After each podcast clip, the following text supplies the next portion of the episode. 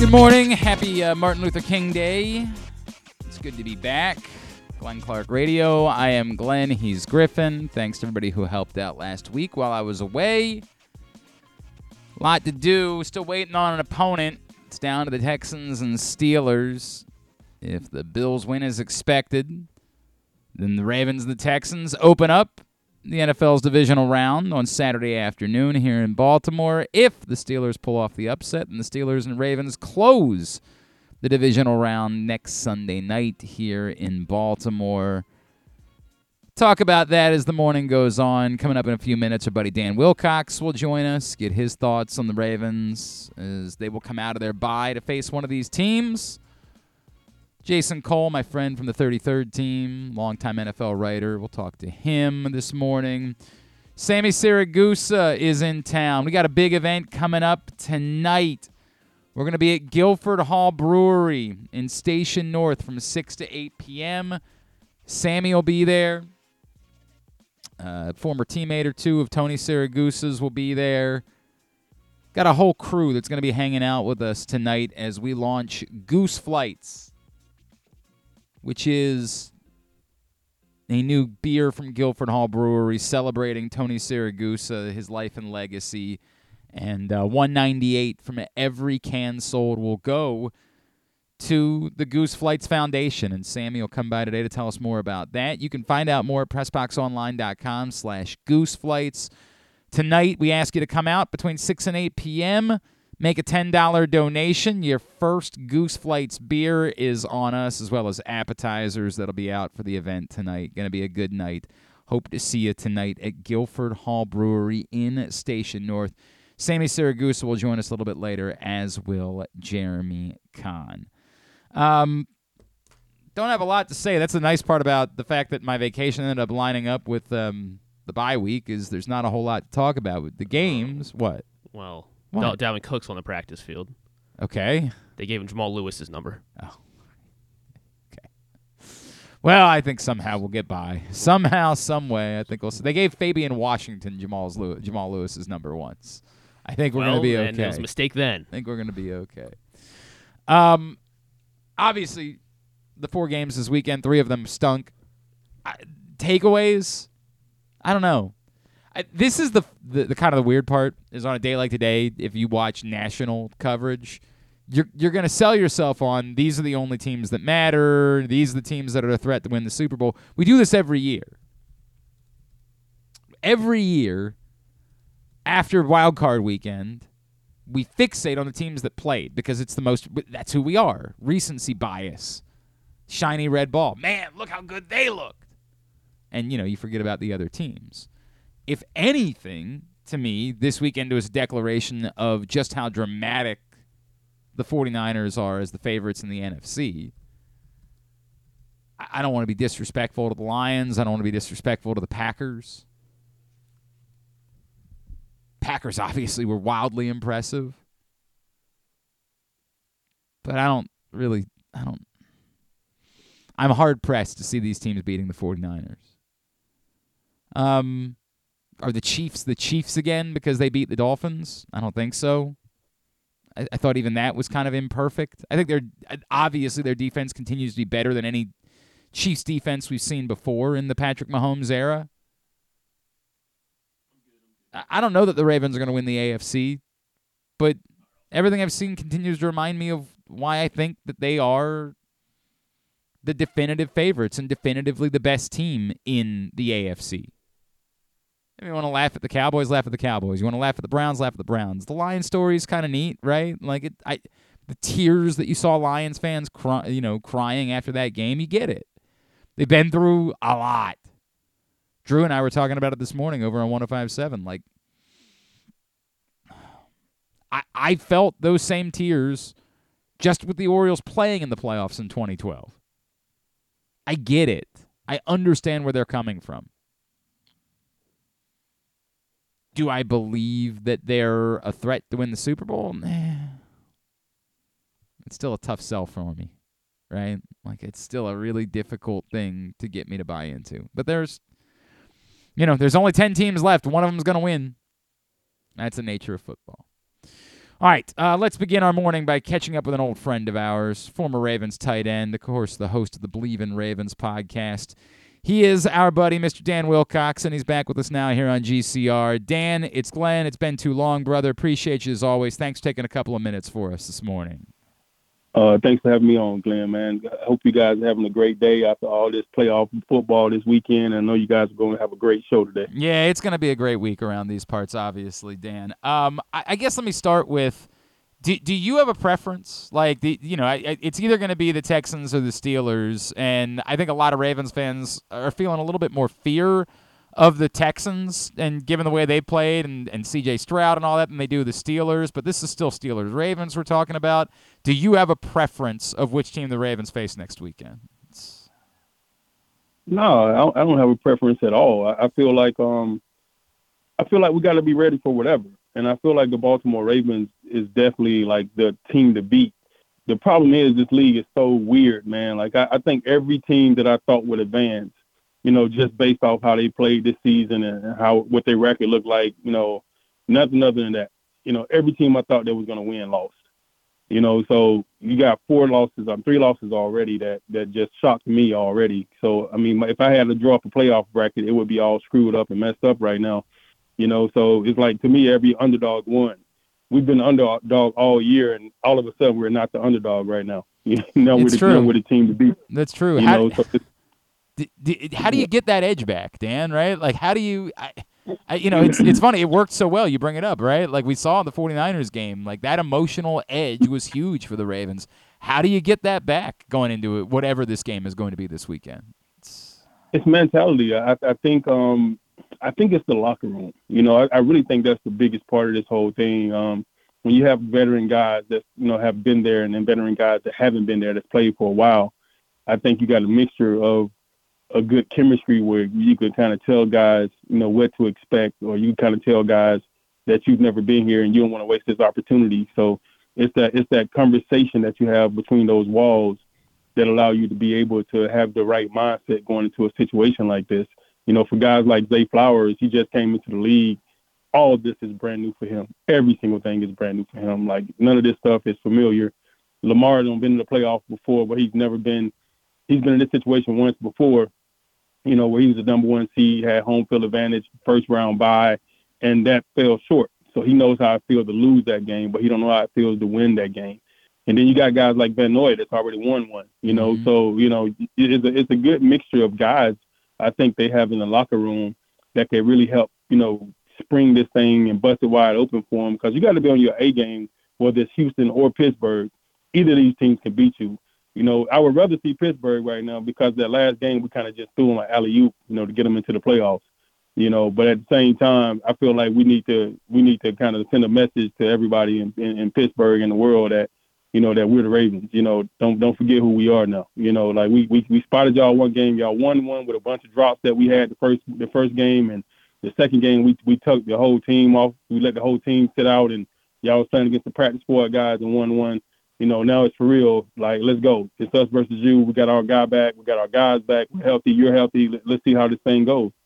Dan, I feel like you referenced something as you talk about the fact that obviously this, you know, the Ravens were the one seed a few years ago and it didn't go well. I have sensed the last couple of weeks, not just from the team itself, but from the fan base of the city, that there is a confidence that this team is as good as that team was in 2019, and as much as they were running through opponents late, that this is just a dramatically better football team. There just aren't the weaknesses, right? Like they they have such mm. an ability to win in different ways. They don't need things to necessarily go their way the way that that 2019 team did when they were playing bully ball. Like this team, if they were to fall behind, okay, cool. That they, there's this faith that that's not that big of a deal, and this team can dig out of a hole. Do you share the confidence that you know? Again, we can't guarantee the results but that this team is just better suited than that team was for making a run as the number one seed. I, I, absolutely agree. I think we have way more talent. Like I said it from the beginning of the season, Glenn, uh, this is the most talented offense I think the Baltimore Ravens have ever had in the history of the franchise. And I mean, with the quarterback, you know, the running backs, then you add Dalvin Cook, you know, the tight ends, Isaiah Likely, Mark An- Andrews, um, Kolar, You know, um, Patrick Ricard. I mean, that, that dude was a freak all on his own. I mean, he's different from anything I've ever seen playing on the football field. And then the defense is starting to get those numbers like the defenses that that was in my day had. You know, so I mean, some of the greatest defenses of all time. You know, now the defense is playing well and the offense is stacked, and you have playmakers all over the field. I think it puts us in a much better situation than that 2019 team was. I really do. I, I feel that in my heart. Um, I, I know that we have to we have to prepare. We have to prepare like this game is our Super Bowl. We can't we can't prepare and treat it any other way. We if we go in here thinking like we're going to run over somebody, you know, you just saw what happened to everybody else that kind of took these teams for granted. Everybody else fell short. You know, even even um the game versus Green Bay and Dallas, you know, I'm sitting there watching that game, and I'm like, it was the closest. No, it was the L.A. and the Detroit game. Mm-hmm. It was mm-hmm. the closest game that you've seen, and I think L.A. was the sure winners out of that game. They were supposed to be the sure winners, you know. But I think they sat back and they watched everybody else lose games that they should have won, and they was more prepared and they took it more serious than those other two games that lost before them. You know, so it's going to be interesting to see what Buffalo and Pittsburgh what happened that game because Buffalo should come out of this thing victorious you know, um, Pittsburgh shouldn't beat them, but we, we're going to see what happens, man. It's going to be very interesting to see how it goes down. Dan, you mentioned Mark Andrews a second ago. Dan Wilcox is with us, of course, here on GCR. I, I, it's funny because when I saw last week that Dan, that Mark Andrews is back on the practice field, I had the same reaction everybody else did, like, "Oh my God, holy s!" On top of everything else, you could get him getting yeah. Mark Andrews back. But then I had the second to think about it. I'm like, well boy, they've been re- Isaiah Likely's been unbelievable. like he's been right. a revelation these last few weeks. Like I, how much dramatic difference can it even make at this point? And and I say this saying like I, I don't want to sound like the dumb guy. I know it's better to have Mark Andrews back out on the field if you can have him back out on the field. But how much of a difference would it make to have both Andrews and Likely playing at the level that he's been playing at over the course of the last two months on the field together in the postseason? I think you have to sit down real hard, man. And and you know, like I told you back when I was there, you know, being a scout with the Ravens, yeah. that they would they would they would break down the player, you know, player by player, like who's the best and who's the next guy that's better. That's you know from one to sixty three or one to fifty three. You know, I think you got to figure out who's your best players, and you got to figure out a way to get them on the field at all times. Isaiah Likely has been absolutely outstanding, you know, in his absence. And Kolar's played great too. We know we got great tight ends, you know, and um, and Patrick Ricard is great too. So you got to figure out who you're going to take off the field to put somebody on the field. And when you look at the outside receiving core, I mean, they're they're they're playing their asses off too. I mean, Agholor, you know, OBJ, Flowers, you know, all those guys have been playing their butts off. You know, so it's like, who do you take off the field to put Mark and, and Isaiah out there? You know, Mark got to be 100% healthy before I even risk putting him out there. You know, I wouldn't risk putting them out there getting them hurt again. You know, just just for my own greed when we have been playing exceptionally well without him. And I think what what what, what happened, Glenn, is that Lamar has so many other talents. He's been able to get the ball to those other talents in Mark's absence. He didn't have to rely on his safety blanket. Because sometimes, you know, he would throw the ball to Mark, knowing that Mark would battle and get it. You know, in two in, in, in cover, you know, in double coverage or triple coverage sometimes, and Mark would make a play. Yeah. But he realizes he don't have to do that because now he has studs every freaking where. And Isaiah Likely has definitely showed us, he showed all of us what he's been showing the team, you know, every week in practice. So we already knew that he was that good. You know, we just we just needed to, you know, you, he needed more opportunities to get the ball and get more relaxed in the NFL and running routes and sitting in zone, and running away versus man, and playing against the coverage that he's gonna play against and he's developing into a, a, superstar tight end. I love it. I mean, he has legitimately looked like a st- like a true superstar, as you point out. Um, Dan, you know, the most likely scenario seems to be that it would be Houston. Um, I, this is a Texans team that has steadily come along all season, and save for when C.J. Stroud missed those couple of games, has been awesome of late. Like when when C.J. Stroud's been on the field, they have been dynamic and they have been exceptional and they are talented clearly. How much of a threat that all that being said, this is also still a team from Texas that be coming up to play in like January weather with a rookie quarterback in Baltimore and it's expected to be like miserably cold next weekend here in Baltimore. How much of a threat would the Texans be in Baltimore next weekend? Um, I think they're a threat. Period. I just think they're a talented team, man. Um, you know, C.J. Stroud was the guy I felt like should have went first overall in the draft. When I, after watching all my film on Bryce Young and C.J. Stroud, I was more impressed with CJ than I was with Bryce. And you know, I didn't maybe I didn't have the right you know mindset. You know, I, I kind of felt like Alabama is, is stacked with all these studs, O linemen, you know, running backs, receivers. The guys who he's throwing to are all five star guys. Ohio State has some of that too, you know, but it's not as much as it is in Alabama. And playing in Alabama has a stigma that comes along with it. You know, if I play, we, if you play us, you're gonna lose. You know, Ohio State has a more of a battling stigma. You know, that you know, no everybody doesn't expect to lose to Ohio State, even though they're good. They're a good team. They think they can go in there and beat them. Nobody think they could beat Alabama. If they if they get if they stay in the game late, then they say, "Oh my God, we got a chance." You know, let's try to pull this thing off. But nobody's going to Alabama thinking they're going to beat Alabama. And I think Bryce Young had that that benefit. You know, now he's in Carolina, you don't feel that no more. But CJ down in Houston is is turning a franchise that was upside down. He's turning them right side up. And I mean, he came here and played us early in the year. I mean, they had a chance to win that game um, against us as well. But you know, we still sitting here at four losses this year that I felt like we easily could have won. You know, um, and I feel like we could have easily be undefeated right now. We could be going into this whole playoff thing, you know, with a perfect 17 and 0 record. You know, we lost four games that we really had opportunities to win. We haven't been we haven't been out of a game all year long. And uh, so I think it's going to be a tough game. It's going to be a tight game.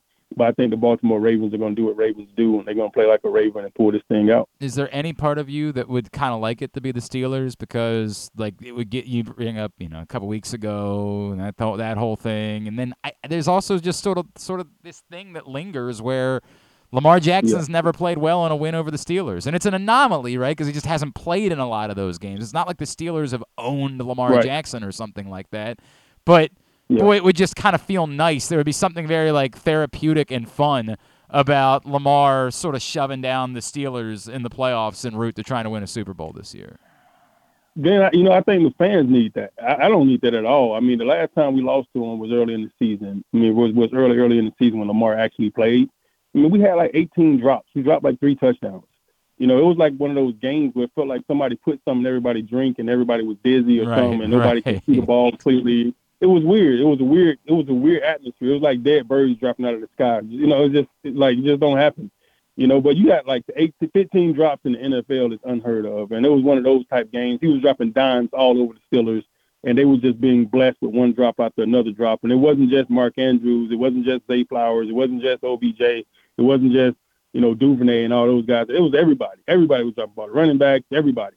You know, so you know, that doesn't happen on a regular basis. That won't happen in the playoffs. It won't happen in Baltimore. So, you know, the Steelers have been blessed more times than many.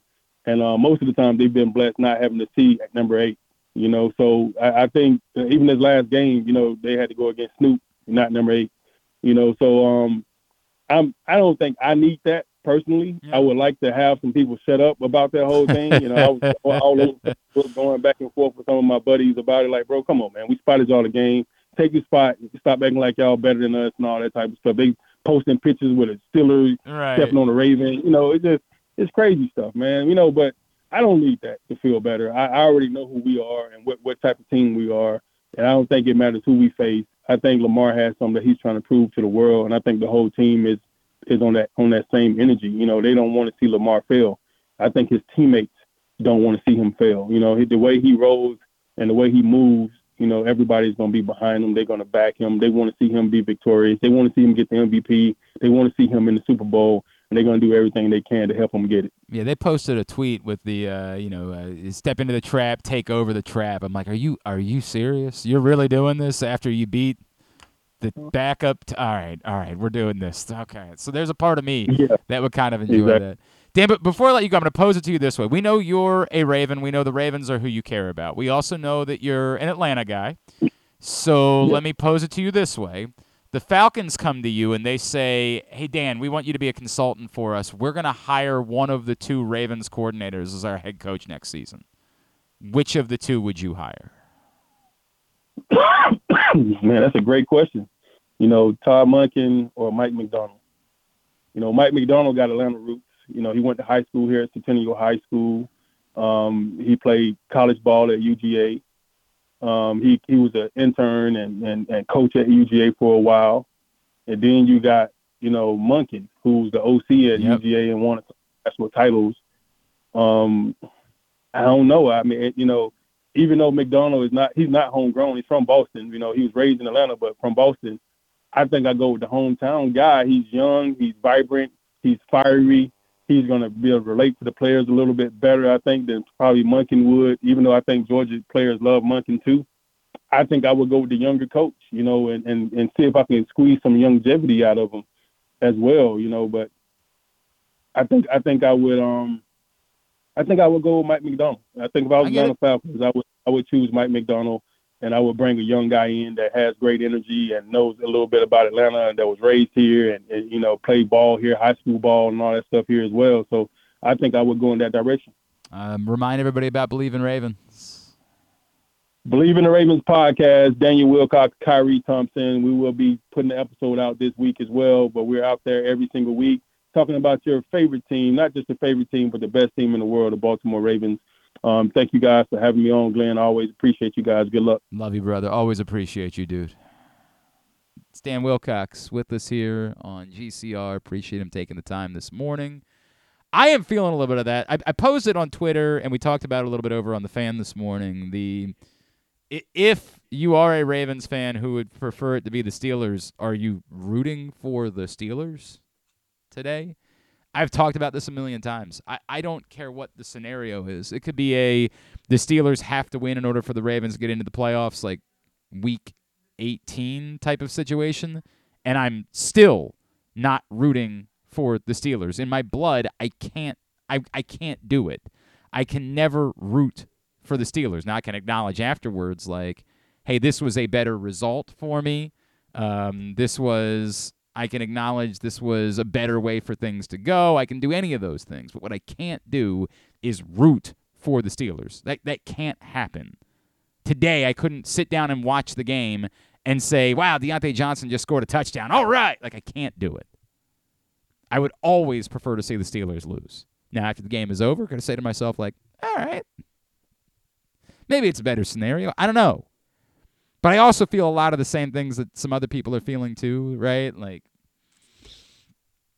I kind of want it to be the Steelers because I kind of want Lamar Jackson to have his moment. I, I'm sick of that anomaly existing, and I kind of want Lamar Jackson to have his moment and play well in a win over the Steelers. Obviously, he's beaten the Steelers before, but didn't play well, and he's played really well against the Steelers earlier this year but lost the game. Like those things, he's played well against the Steelers and he's beaten the Steelers, but he's never played well in a win over the Steelers. That's never happened. So selfishly, I'd kind of like that to happen to just get it over with already. That would be really nice. That would be really, really nice. Code remains Glenn Clark 23 when you sign up at Superbook. Download the Superbook app. Go to superbook.com right now. The lines for today currently Bills minus 10, Buccaneers plus 3. Those the lines for the two games that are still to come today in the wild card round. I originally bet the Bills. The weather is making me regret that bet. Again, I, I said this. We're not going to do picks recap today because there's still two more games we played. I'm three and one so far, but I told John and Little Rock before the game if I had known when I was on that boat last week when I couldn't get any internet, boy, do I have a story to tell about that. Um, if I had known what the weather was going to be in Kansas City on Saturday night, I absolutely would not have picked the Dolphins. I said that before the game. I'm like, I'm going to lose this one, and it sucks because if I, I just had no knowledge of that in the five minutes that I was able to get online and make picks. Um, I feel the same way about the Bills thing. Like I picked the Bills, but now like they can't even clear. They are going to have people show up at the stadium today with nowhere to sit. They are not going to be able to clear all of the snow out of the stadium today. No, everybody's everybody's get, got their shovels. They're gonna. No, they're like openly acknowledging it. They can't pull it off. And in fact, there are some sections where there's not even room for people to stand. They're going to try to take care of that before the game begins, but they're running out of time it's going to be wild, wild. So I don't like as much as I did last week. I don't like that number. It's just a big number given what the conditions are going to be. I, I think they'll be able to have the. I think I know there's still supposed to be snow squalls today, but I think they're supposed to be able to get the field cleared before the game. So it'll be interesting to see how significant that impact is. This just kind of feels like one of those games where Get a lead, grind it out. Who cares how many points you win by? Get it over with. Nobody wants to be here today. That type of situation. So I'm not feeling that pick quite as much today. Yeah, as I 12 was. 0, I think they cover. Yeah, 12 0 is the number you have in mind. Eh, That would work. That would work. Again, Glenn Clark 23 is the code. Use it at superbook.com. Download the Superbook app.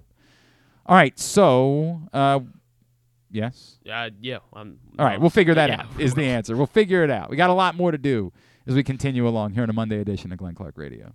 Hey, it's Jeremy Conn. This postseason, bet in person at the Green Turtle Bet Park Sportsbooks with locations in Canton and in Towson, and enjoy the best in-class sports wagering experience at their state-of-the-art facilities, bringing an unmatched sports betting thrill.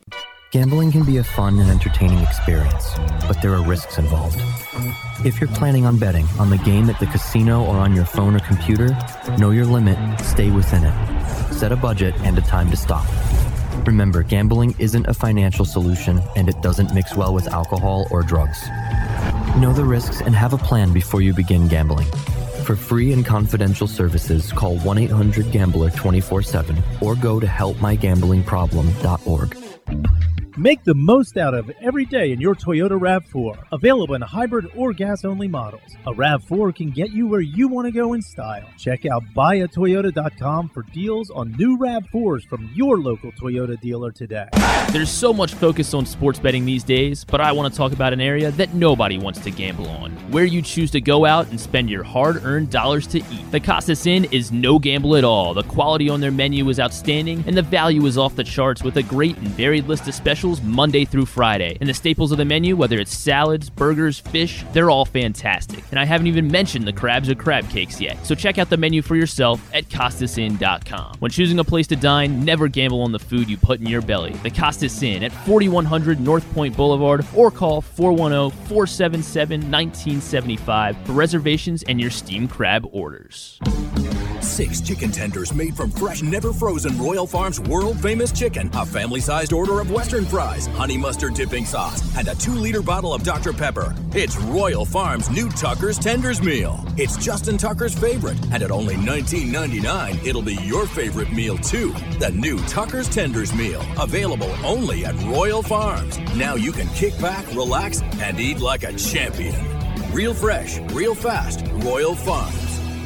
What company has the expertise to make your home healthier by purifying your air and killing all viruses, allergens, and bacteria? AJ Michaels, Heating and Air Conditioning in Baltimore and Annapolis. AJMichaels.com. Don't forget about Project Game Day after every Ravens game this season. It's kind of like this show, except Rita's also there, so I actually think it's pretty good. But hey, you're already here now, so why don't you go ahead and keep listening to GCR?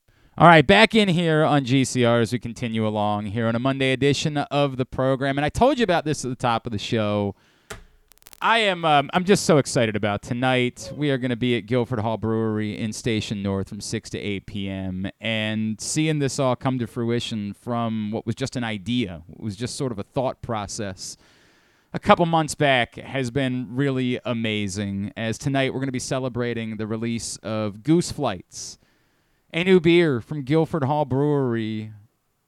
And it's special because you guys know I've talked a lot over the last two years about how much Tony Siragusa meant to me and how much I think he meant to this franchise. And I've tried to explain to people that are the age of someone like Griffin that can't possibly understand it that once upon a time there was a frostiness, there was almost an awkwardness between the Ravens and this city. Like there was a lot of people in this town that were conflicted about their emotions about having somebody else's team because we had a team taken from us once upon a time and the man who went out of his way, David Modell did too. But the only person in that category that might have been more significant going out of their way to make this city fall in love with this team before they ever won a Super Bowl was the great Tony Siragusa. And uh, we have partnered with the Siragusa family for Goose Flights. And Sammi Siragusa, um, who we had our first conversation, you and I, about a year ago after Bullies of Baltimore aired. And it was so moving to me when I watched it the first time because I was like, "Oh my god, this this movie is a love story for Tony Siragusa. Like that's what this film is. And it, it just blew me away so much for the country to be able to see that and to like learn a little bit about why we cared so much. And I can only imagine how much it's meant to you. And I appreciated the words that you shared on social media about it last week. It's great to see you again. Yes, great to see you as well. Uh, but let's go back a year ago when when it hit, and when maybe people in your life that like didn't really know the story of your dad, like knew he was a football player. How much did the 30 for 30 like make people like realize, "Oh my god, I didn't know how special your father was." Right. Well, well, firstly, thank you for all the kind words about my dad. It, it means a lot to hear. And, you know, I think you said it perfectly. You said it perfectly in our previous interview about how the 30 for 30 Bullies of Baltimore was a love letter to my dad. And that's stuck with me for the past year, too, because I genuinely believe eh, or agree with you on that. Um, it it showed that not only was he skilled on the field, but the the charisma that he had, the the way that he he interacted with the players and coaches. You know, they were one big family. We've never like in the modern era there has been nothing like it. And I've told you that a couple of times. It's it, there is no comparison that I can give. There have been athletes that have been great and beloved and there has been nothing like the relationship between this city and this person. And I, I it's why all this kind of was so serendipitous, right? Like it's all worked out the same way. Like this is perfect. We need to do this. That's the way that it should work. And it's been so cool for me to see you get to see it from the city of Baltimore. Yeah, you know what? I I could not be more proud of my dad and the way that he's carried himself through being a professional athlete, a Super Bowl champion, just the way that he's handled himself throughout all of these years. And you know, obviously my heart's broken and will never be repaired that, you know, he's not here today, but it's an absolute honor to continue on his legacy the way that we are through Goose Flights and just see the love that Baltimore has for him. And they're really just they're showing up for us in the Siragusa family. So I'm I'm honored. Let me we're going to talk more in a second about the beer and Goose Flights and what you guys are doing, but there's a couple of questions that came to me that I that I haven't asked you that I wanted to. And one of them was I, I am nobody, right? Like I'm a talk show host. But I had someone about a month ago say, "Hey, re- remember because I have two kids. I have a 6-year-old and I have an 8-year-old son. Remember when you're out working that you've got to be their dad too. That you can't just be the personality, you can't just be the host. You can you've got to also in the same breath still be their dad." And it got me to thinking about this simultaneous role that your dad played. And I the funny thing is I was was gonna to say to you is I appreciate that you shared him with us.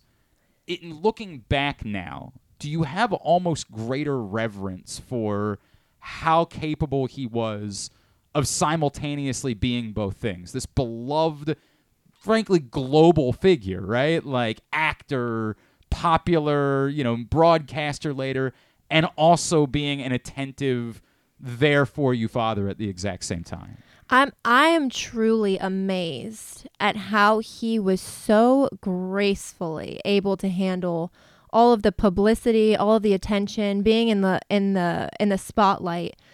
But at the end of the day, always remembering where he came from and what his priorities were.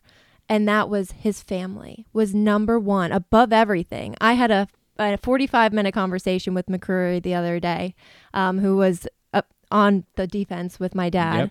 and um, he he was telling me all these stories about my father. But one thing that he mentioned was, we always knew at the end of the day, family was number one to him, and for and for McCrary to say that and reiterate that, even after all of the years of playing with my dad it was it spoke volumes to me too because not only did his family know that but his teammates knew that You, the sense that you, know, we talked before. You were young when he was playing. You were barely, you know, I, I, I, I Joe, you said you had like a vague memory, right, of of him winning the suit, like, but it's vague Yes. because you were so young. Yeah. When did it strike you? Like, at what age did you realize, like, oh, like people really care about my dad? That's a good question. That's a good question. I think it took a while. It took many years. We always our whole family always knew how to keep him humble. you know, he was humble himself, but sometimes we needed to bring him his feet back to the ground. Wait, he was bit. humble. I'm not going to be allow you to just move past that sentence. He was humble. When? okay, maybe I don't know. I don't have an answer to that, but uh, what? Where were we? I, when you realized what at what point you realized like oh man dad's a big deal Uh, you know, I think it took actually going to the Super Bowl with him Yeah. years later, being older, and just going to work with him, seeing him on the sidelines, just doing his thing in front of the cameras. And then also, you know, Super Bowl, obviously, there's a lot of media that you have to do.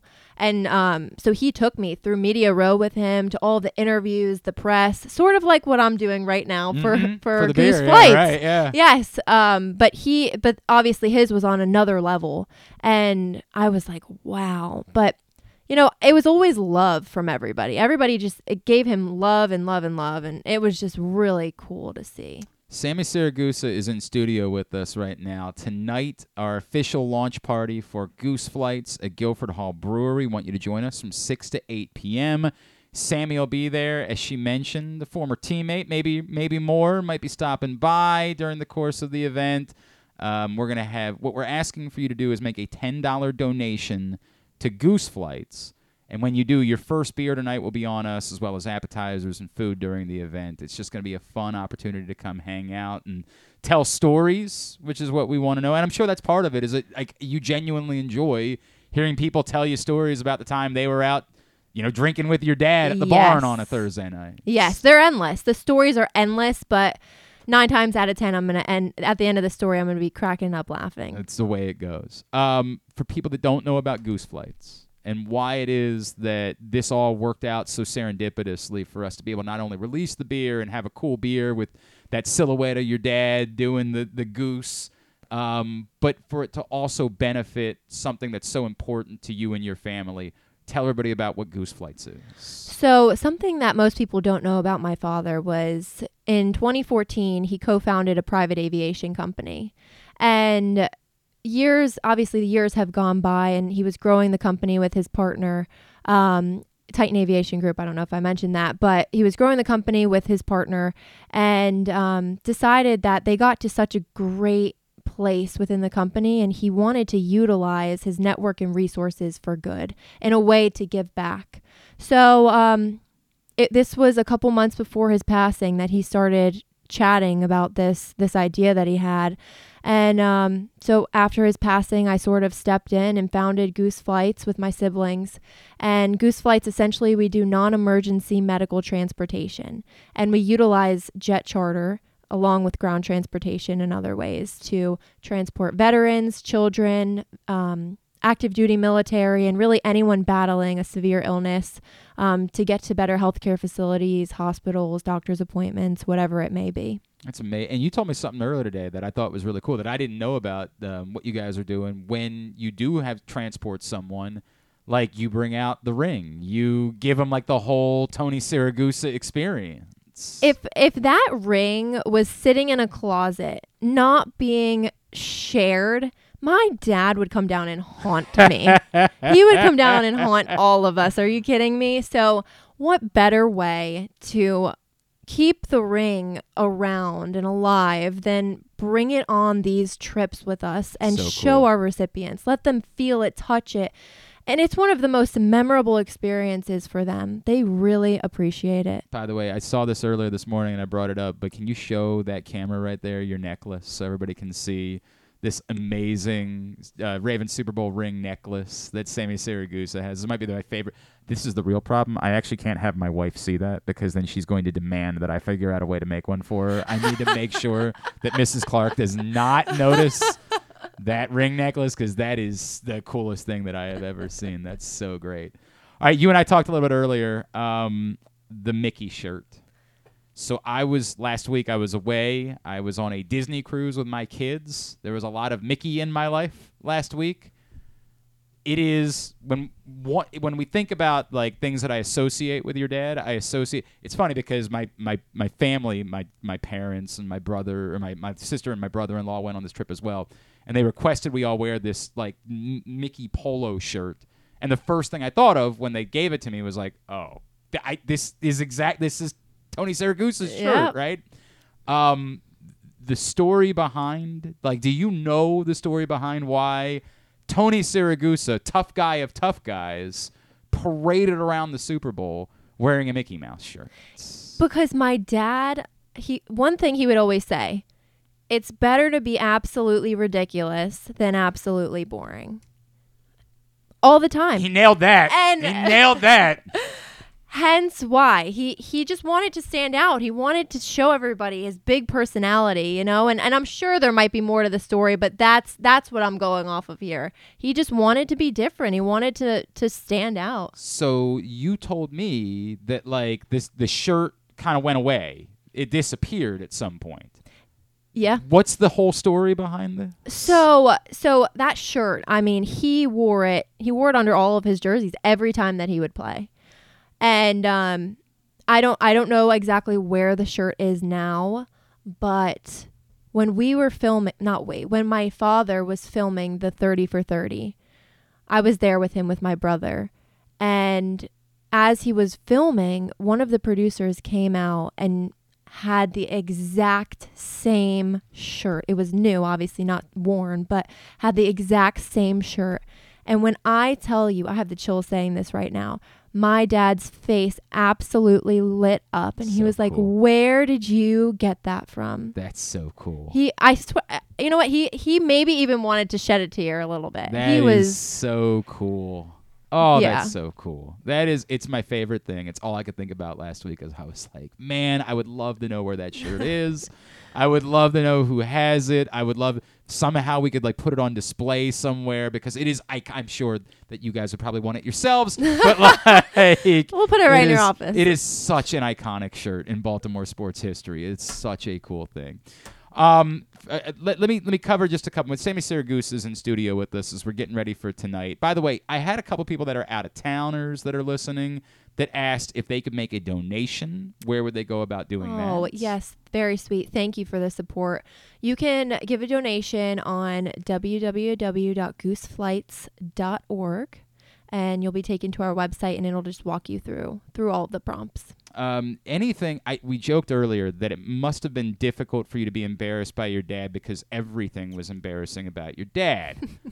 We say that in a loving way, yeah, of oh, course, right? Yes.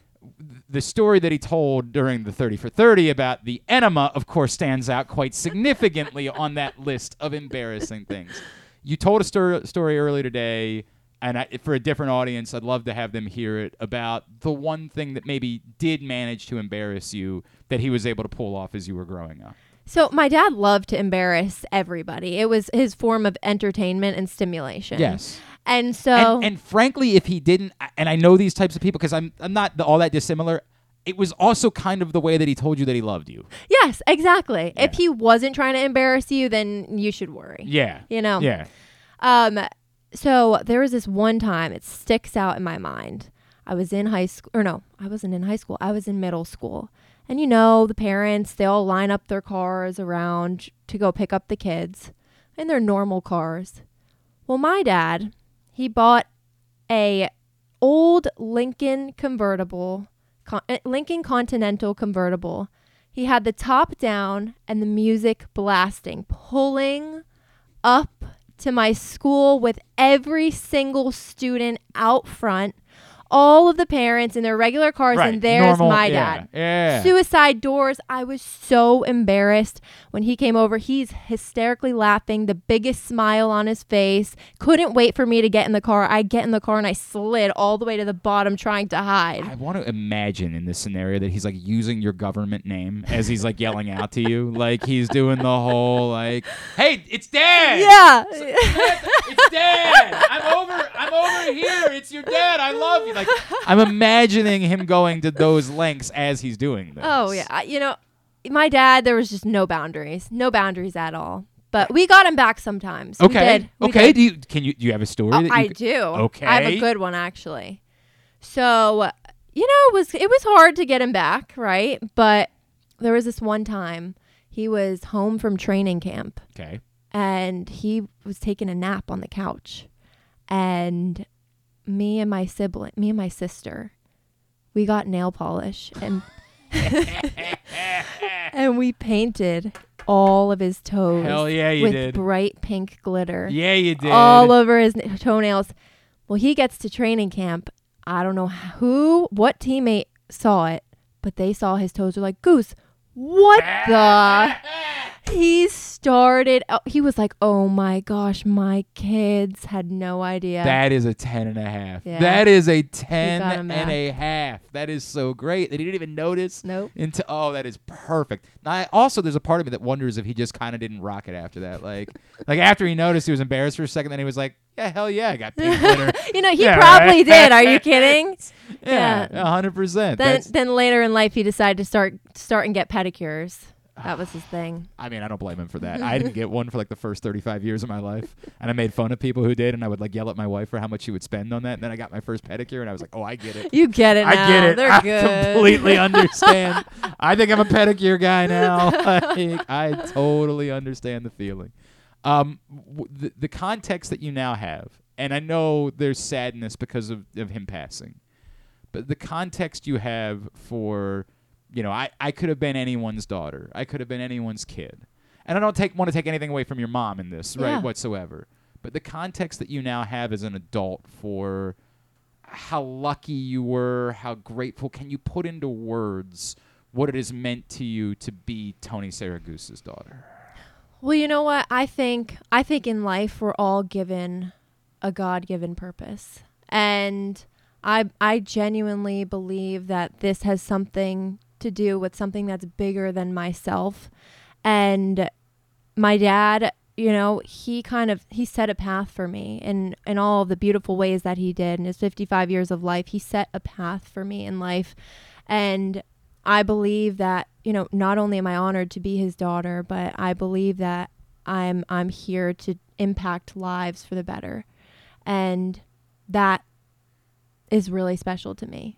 So well said. That's so well said. It's powerful, and it's why we're doing this, right? Like, it's Yeah. it's why this is happening. And I know you all doing much bigger work than just our silly beer, but like, it's the idea that we can help in some small way, and do it in a way that's fitting, and doing it in a way that we think your dad would dig. Like, Yeah. we think he would be like, "Oh, a beer? Yeah." He- yeah, Like, yeah, yeah, that works. That one works for me. I had someone ask, oh, hang on, I got to pull up who this was. This was Chris said, I'd love to know what it was like to go to dinner with Tony. If, if at any point you had to ever pull him away from the table and say, Dad, don't forget you have football to play.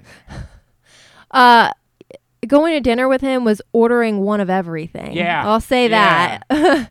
we we tried it all. We had all the we our eyes were bigger than our stomachs. His his especially. Well, maybe not. I don't know. But no, I mean, I mean, in fairness. So I think about was it was it like the typical Italian like Sunday dinner routine with oh your yeah. family? Oh, we grew up. That was like I said earlier. No, family was number one. Yeah. Every Sunday we knew Sunday dinner at home. That was it. You could bring whoever you want, but we're sitting at that table as a family Yep. and we're eating together. And was it everything? Was it like you it was the pasta, the Yeah, macaroni, yeah. the bread sauce, gravy we call it, the Yep. meatballs, the ricotta, you name it. Mom mom was the mom chefed it up for us. The gabagool? Was there gabagool? Gabagool always. Are you kidding me? gosh, gosh.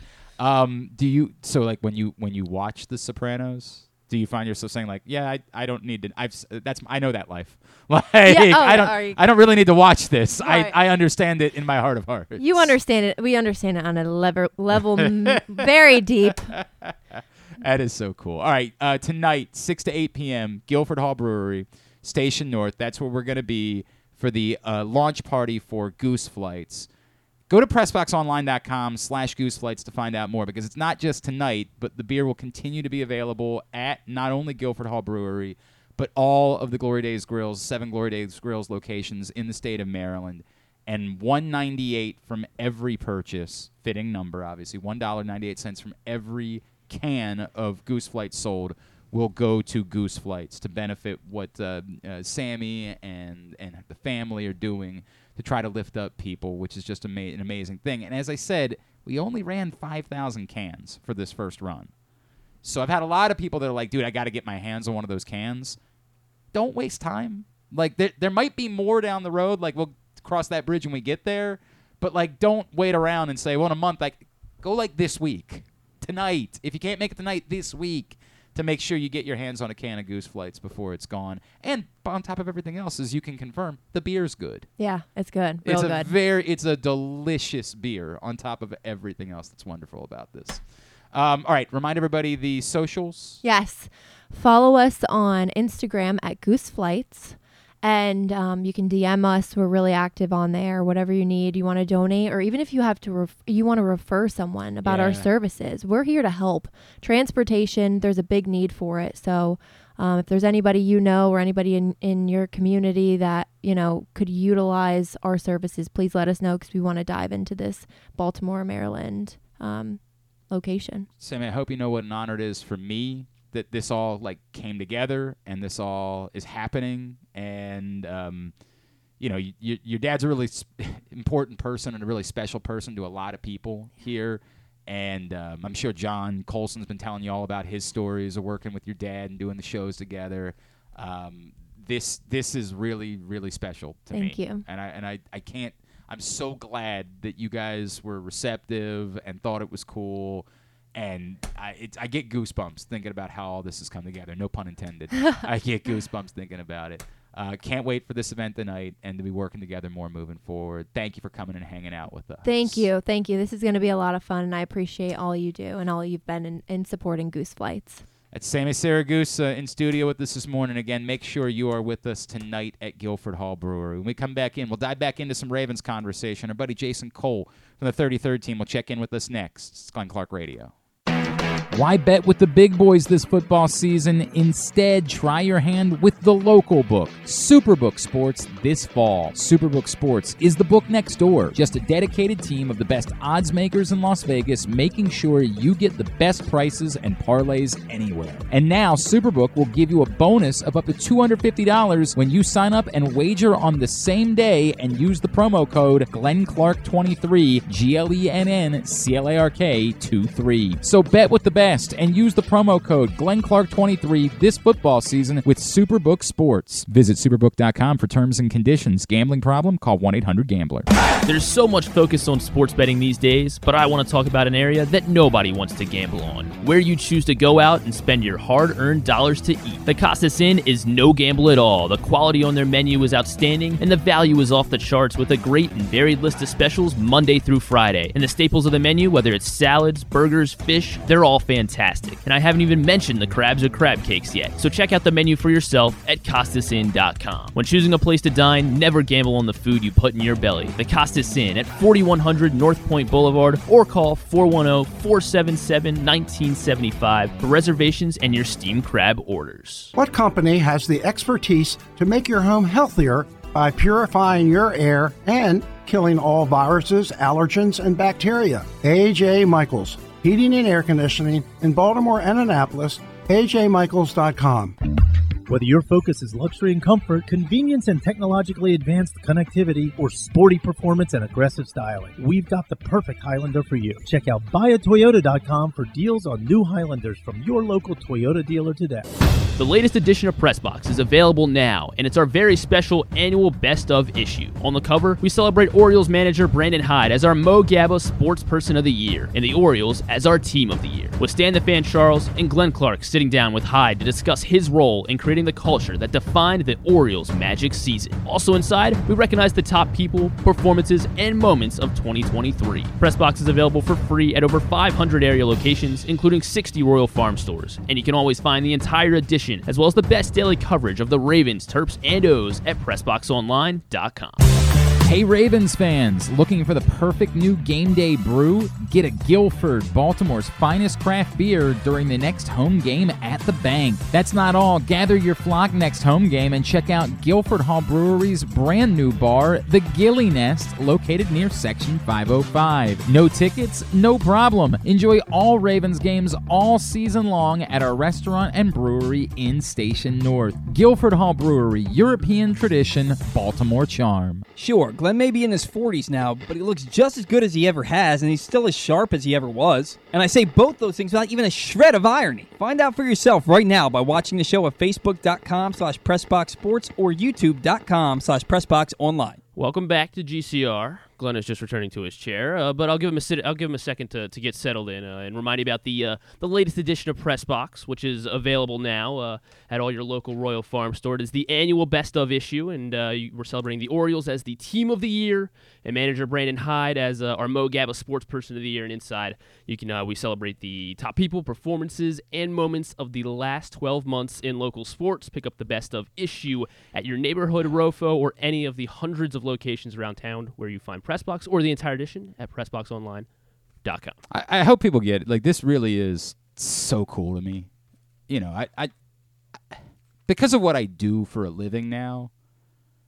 I, I, I it's cool to connect with athletes, but I haven't been able to be like a fan the way that I was a fan when I was a kid. Tony Siragusa was like the first. We didn't have a team here when I was a child.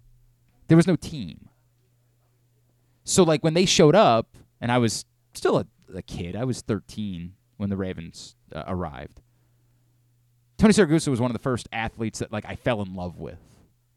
When I was still able to just be a fan, um, unbridled passion and joy, and, and just rooting.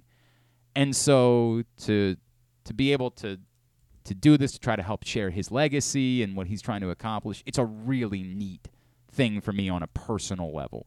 Like on a personal level, it's really special that this has worked out the way that it did. And this was all just sort of a, a crazy idea that uh, that John Colson and I sat down one day and we were talking about, you know, we've been doing shows with Guilford Hall for the last couple of years and we've loved that and we love them and th- what a cool location they are and their beer's great, their food's great. We love everything about Guilford Hall.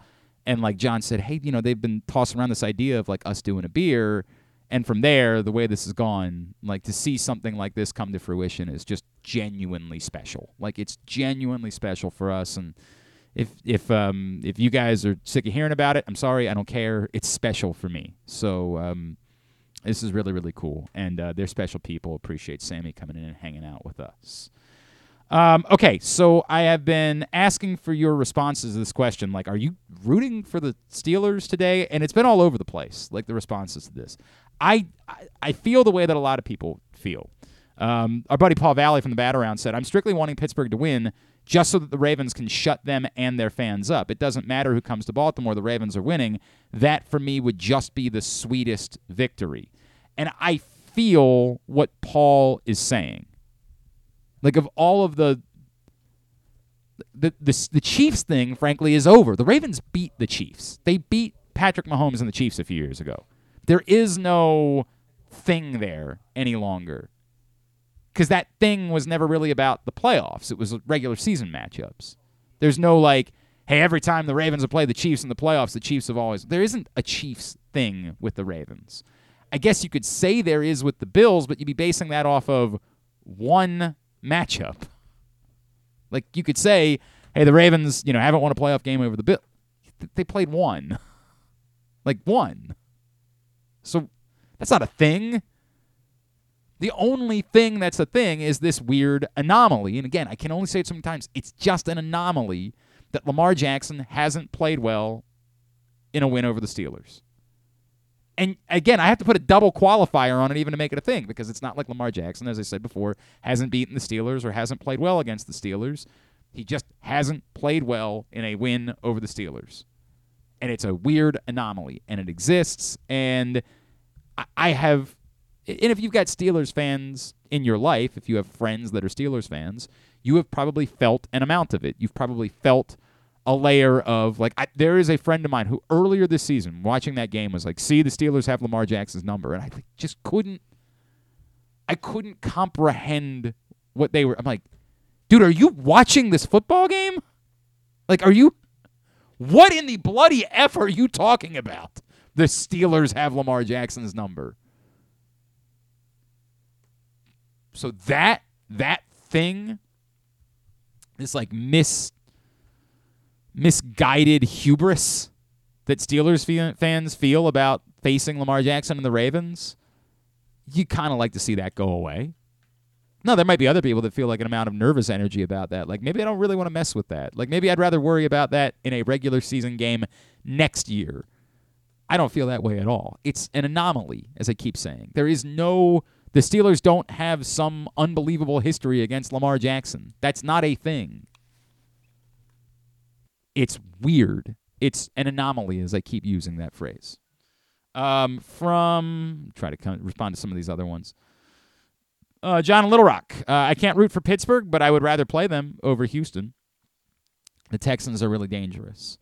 Uh, from uh, Andy. Andy said, oh, sorry, I'm trying to pull this back up. I don't care if it is the best opponent and it potentially gives the Ravens an easier road to the AFC Championship. I will never root for a rival ever. Andy, I completely agree with you. Um, TC said, I'm not necessarily rooting for the Steelers as much as I'm rooting for the Bills to be out. It makes it an easier path. I can feel some uh, amount of sense about that. Uh, Brian checked in and said the Steelers make the most sense, but as uh, Barstool Banks points out, it's going to feel like six degrees. I'd maybe rather play the team from Texas. I hear you. Um, our guy Keith, I, I, hate to admit it, but I'm pulling for the Steelers to upset the Bills, even though I don't see it happening. But wild card weekend has been unpredictable. Just want to end the Steelers season at the bank next weekend. From Paul, when you don't feel your team is the best, you root for getting the lowest seed possible in each round. This Ravens team, though, just like the 2002 Maryland men's basketball team. That's a strange comparison. I don't think it matters. Uh, line up the highest seed possible each round and knock them down. Two home games, then Vegas. I feel the same about this Maryland team. Yeah, I don't know. I mean, that was a nice win. Don't get me wrong. It was a miraculous win yesterday. Team can't make a three, and yet somehow figured out a way to win on the road against a really good team. That is uh, that is fascinating. All right, let's talk a little bit more about the playoff picture joining us now. It's been a, a too long since we have caught up with our next guest. I saw that he was uh, working with the folks at the 33rd team. He is, of course, a longtime NFL writer, friend of the program. My buddy Jason Cole is back with us now here on GCR. Jay, it's Glenn. It's always good to catch up, brother. Thanks for taking the time for me this morning. Anytime, dude. How are you? I'm great, buddy. How about yourself? I'm good. I'm really good. What's your? What's, I saw uh, big Big Head Todd and the Monsters. Uh, oh, nice. On December. Nice. Yeah, little little venue in uh, Menlo Park, California. It was uh, you know like one of those places that's 500, 600 people. Um, it was awesome. All right, you. I'm gonna I'm gonna run this. They were great. I'm gonna run this by you because I think you're a good arbiter of these things. I believe it or not, I have never seen the Stones in my life. Right? Like it's just I don't know how it's happened. I've never neither, seen. Neither, neither have I. Really? Okay. so maybe maybe. And I, and I, don't have a I don't have an overwhelming reason to see them. I don't know why. So that's interesting to me because I once they announced this tour this time, I said I can't like we're already one down one. No. You're, we're gonna be no, down a lot. Yeah. I spent. I spent over six hundred dollars per ticket on two tickets to see the Stones. Do you think I'm a crazy person? No, I don't think you're a crazy person. I, it's let me let me just say this. I once went and saw Dizzy Gillespie. Okay. okay so we're a little off. We're a little off brand here. You know, probably I don't know, was it thirty something years ago, right? Um, and Dizzy couldn't play anymore. Yeah. He just he would get up and he would he would blow the horn for about twenty seconds and do a little mini solo and he'd go sit down because he was just, you know, he was done. He was tired. He was, you know, life had beaten him, okay, at that point in time. But he was still playing once in a while. But I was happy that I went and saw Dizzy Gillespie because I saw a piece of history. Yeah. Right. And and I can I have that picture in my mind, and I know I saw Dizzy Gillespie, and I feel like that's what you're doing right now. Yep. Um, with with Mick. You're seeing a piece of music history. Can he perform anymore? No, not really. Should I have seen him somewhere, you know, you know, on some other tour? Yeah, it just Yep. never happened, Yep. right? And but now, but now, like my image of what Mick was from everything that I ever saw and every interview that I ever saw is not what it what that is. So I don't want to go. I, at my age, I don't want to go and see him I get that. now. I Uh, get but that. but I think that anybody who wasn't of my age who didn't get a chance to see him probably should, if that makes sense. I I had this fear uh, with McCartney a couple years ago when he played in Baltimore, and again, just randomly, I'd never seen McCartney, right? And Right. he's 80 years old. I'm like, there's just no way. Like, I I, I don't know what. And he actually sounded great. Like he really sounded wonderful and Yeah. played. And I, Right. I like looked at my wife at one point, and she looked at me. She's like, "You're crying." I'm like, "Yeah, all right. I don't care. I am. I'm soft now. I'm a father." Uh, can I okay." say I cry? I cried during the carpool karaoke scene where he's talking with um, who's James with Corden, James yeah. Corden, Yeah. and he's talking. They're talking about um, "Let It Be." Yeah. I, Yeah. cry, I cried like that's just amazing. Yep. Right. That's just truly amazing. They- so yes, I totally, I totally understand. they did a bit where they took the footage from um, what was the the Let It Be um, the thing the, the, the Peter Jackson thing, and they Mhm. put uh, John singing his verse of "I've Got a Feeling" on the screen, and then had Paul singing, and I, I it was too much for me. Like it was just so wonderful, Yeah. and I was just so happy to be a part of it. I was like, I don't, I don't, I would spend any amount of money to be able to feel what I'm feeling right now. So there you go. That's all. That's That- all- that's a good reason. Yeah, that's yeah. that's all I needed from you, Jay. I pre- no, I'm kidding. I'm kidding. Okay. um, we're starting to feel some hubris in Baltimore. There's starting to be a feeling of, hey, we know what happened four years ago when the Ravens were the number one seed, but this team seems to be better than that team. There, there's just no glaring hole. There's no no particular weakness. There's no fear like, hey, what if you fall behind early? Like you say, yeah, you think this team can dig out of it. Okay, take take take me through why you think that might be misplaced. that that part is where um, you know that's part of where I worry. If they're down two scores, you know, if they're down ten points in the second quarter, and you have to ask Lamar to make a lot of tough throws, um, then you know it's okay. Show me that you can do it. I think Lamar is a better quarterback today than he was in his MVP year. Uh, I think he's more accurate, which doesn't usually change. Okay, I think he's a better decision maker. I think that he runs to throw, not runs to run. All these things are incredible improvements. But the one part that I haven't seen yet, and I and I'm not saying that I that I've seen him do it poorly this season. I haven't seen it. I've not, I have not seen the circumstances come up that much. Is for him to have to make a game where he has to make five or six throws in third and six, third and seven, third and eight, right? Where you're behind or you've got to have it pl- plays. And that's the, and I'm not saying he can't do it. I'm not saying that he can do it. I want to see it because in the past he hasn't been able to do it. But I also go along with he's a better player today than he was in his MVP season. And this is an MVP year. He's going to win the MVP Right. this year and deserve, it, right? But he's better now than that year where he had the crazy stats and all the rushing yards. And uh, he's just this is this is uh, this is a version of a quarterback that you can win a Super Bowl with. And if the defense is right and keeps you out of bad situations. But when you say they can, you, I, I feel okay if they're behind by two scores. I'm prove it to me. I understand. it to me. I understand. I haven't seen it. I haven't seen it. I, I get it, Jason. And look, it, it's it's hilarious that I would bring this up because they ultimately won the game 56-19. But I thought the Dolphins game actually did something to answer something because they fell behind twice in the first half. And like they, it felt in those moments because again we didn't know how that was going to end up playing out. Who could have possibly seen that they were going to boat race the Dolphins in the second half of that game?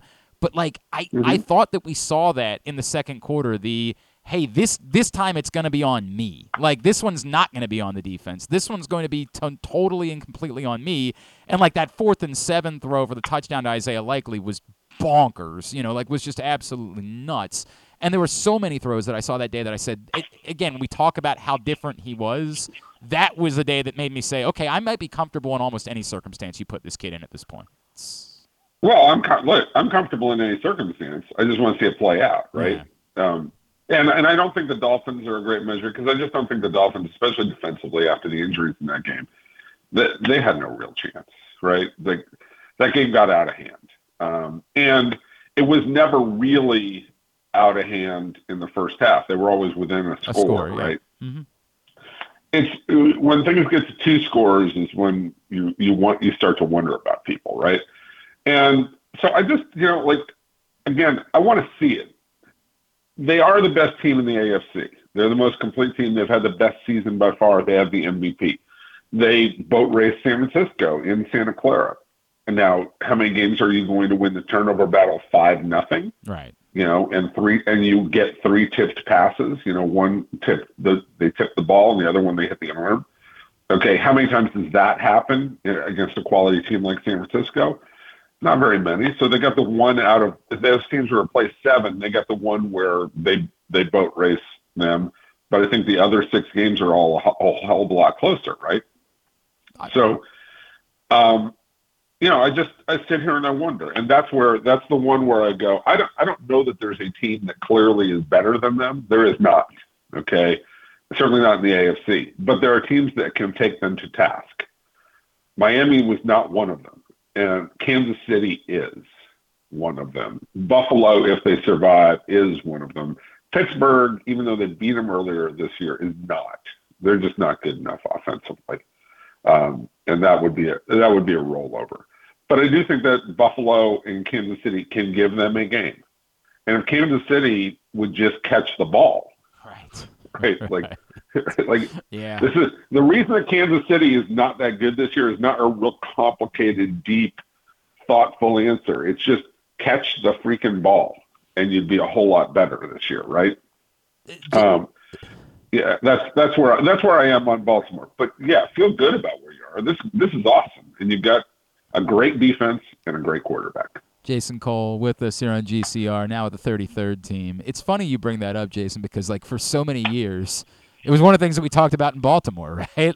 Like, why is there no priority being placed on the wide receiver position? And it's not even like the Ravens went crazy this year, and but like they they prioritize wide receiver.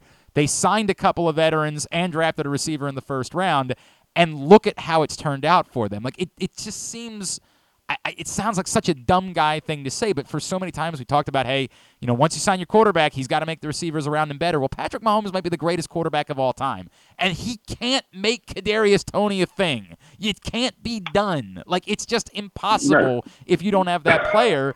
The priority has to be on like you've got to put guys around these guys that can play that position in order to make it work. Right. Well, last year they had Juju Smith Schuster, right? Right. And he caught 80, 80 balls for 1,100 yards. Didn't do anything great, but he caught the ball. Correct. Correct. Okay. Just catch, just catch the ball, right? Yes. And the guys that they have this year don't. So Baltimore has guys who catch the ball. Yes. So you know, it, it's not a complicated thing, but catch the ball. And Zay Flowers had a really nice season. You know, Odell's done his part. I, you know, is he great? No, but you know, he's done his part. Andrews, when he's healthy, is Andrews. They've gotten a hell of a lot out of Likely. Yeah. Likely's been, Yeah. you know, he's been he's been Game changer. amazing. Yep. Right, and all the other guys, all the other guys, you know, whether it's Bateman, whether it's Agholor, you know, all those guys, just catch the ball. Yep. Not Like, hard. don't, you don't have to. You, you, you don't. Well, it, it's it harder than be. you think. yeah, but- fair, fair. All right. But, but but but but it's the, the it's the most essential thing of the job. Like I don't, you know, the, all the yards after catch stuff that people talk about. Yeah, it's after the catch. Do the catch, right? Like just do that part of it. Get me that, and I'll live with whatever else you do. All right, but because catching the ball makes the quarterback feel so much more confident, right? If if I throw the ball to somebody and they just catch it, right? Like I feel like okay, I can do whatever I Right. need to do. I'm firing it out there. That that's you know I'm doing what Right. what I'm supposed to do. He's doing what I don't have to worry about. When guys don't catch the ball, then you're like, should I even throw it to him? Yep. Yep. Should I? And then like, should I? You know, this and that. It it, it, it gets in your head as a quarterback. Lamar doesn't have to worry about this that that this year. He's got guys who catch the ball. It's a really simple thing. What a concept. What a world we're in. What a concept. Um, Yeah. a ton of heat. Uh, first of all, wh- what's your gut tell you about Mike Macdonald and Todd Monken as far as whether either of those guys are going to be head coaches next season? Uh, there's enough jobs that it could happen. I think that Monken's going to take is going to take another year. Um, here's the thing with here's the thing with Monken that that hurts him. How many teams are going to do what what um, Baltimore does? Does that make sense? I like how many teams right. want to play that that Right. want to play that system? And there aren't a lot. Um, and I and I've always said this. I've said it to to John Harbaugh a couple of times. You know, texted him. I said that The most important thing that they did after they got Lamar is they pushed all in on we're doing whatever it takes to make this work. And that was, you know, you had Roman who was who was good at first, and then when Roman sort of sort of ran his course, let's go get Monken and do some other improvements, right? But it has always been about make the quarterback better. When you have a quarterback like Lamar Jackson, who's a runner first early in his career, and then has to tradition has to transition. Okay, that you know you have to do you have to run a, a very specialized kind of offense, and then hope that he can make that transition. There are some guys who can't. They're just runner. They're runners from the beginning and they're runners to the end. I was worried about whether Lamar would be one of those guys. He has made the transition to become a passer, which is why he's worth his weight in gold and makes you a, you know makes you a contender every year. Whether that's going to be a Super Bowl contender every year, you know, this year is going to be a big answer to that question. You know, and we'll see how it plays out in the playoffs. Uh, what do you make of all of the Bill Belichick, the Dallas bluster? Like, I just, I, I get the idea that he wants to coach somewhere, but I, why, he, why would he go somewhere where he doesn't have control?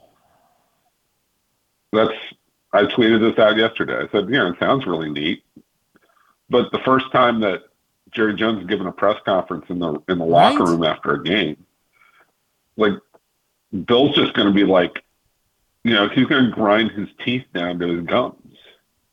He just can't stand it. Or the times that he has to answer questions about Jerry's radio show. Right. Right? Like imagine. He's just imagine?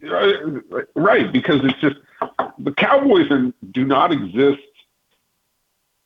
The Cowboys do not exist really to compete for championships primarily. They talk about that, like they say that that's what they want to do, but they really exist as a pulpit for Jerry Jones to be Jerry Jones. Right.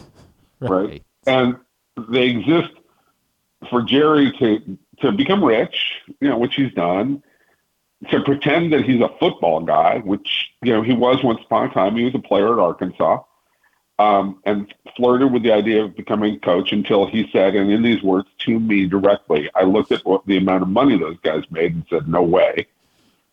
Um, and then, you know, they exist. Um, know, they just exist for Jerry to be Jerry, for him to to pretend, and that doesn't work for Belichick.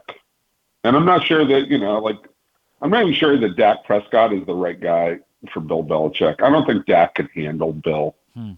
Um, hmm. You have to be. Bill will wear out your quarterback. He wore out Mac Jones.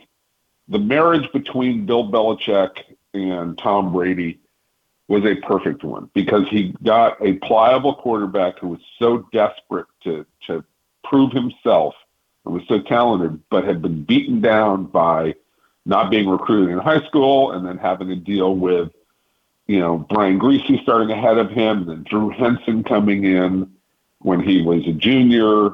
It was, you know, all of that stuff beat Tom Brady down to the point where he would listen and follow orders to, for anybody for so long in his career. And then at the end of his career, he wouldn't do it anymore. He'd established himself, and that's when they split. Now, that was a bad move by Belichick, but per, meet, a meeting of the perfect coach and the perfect player in the perfect mental state.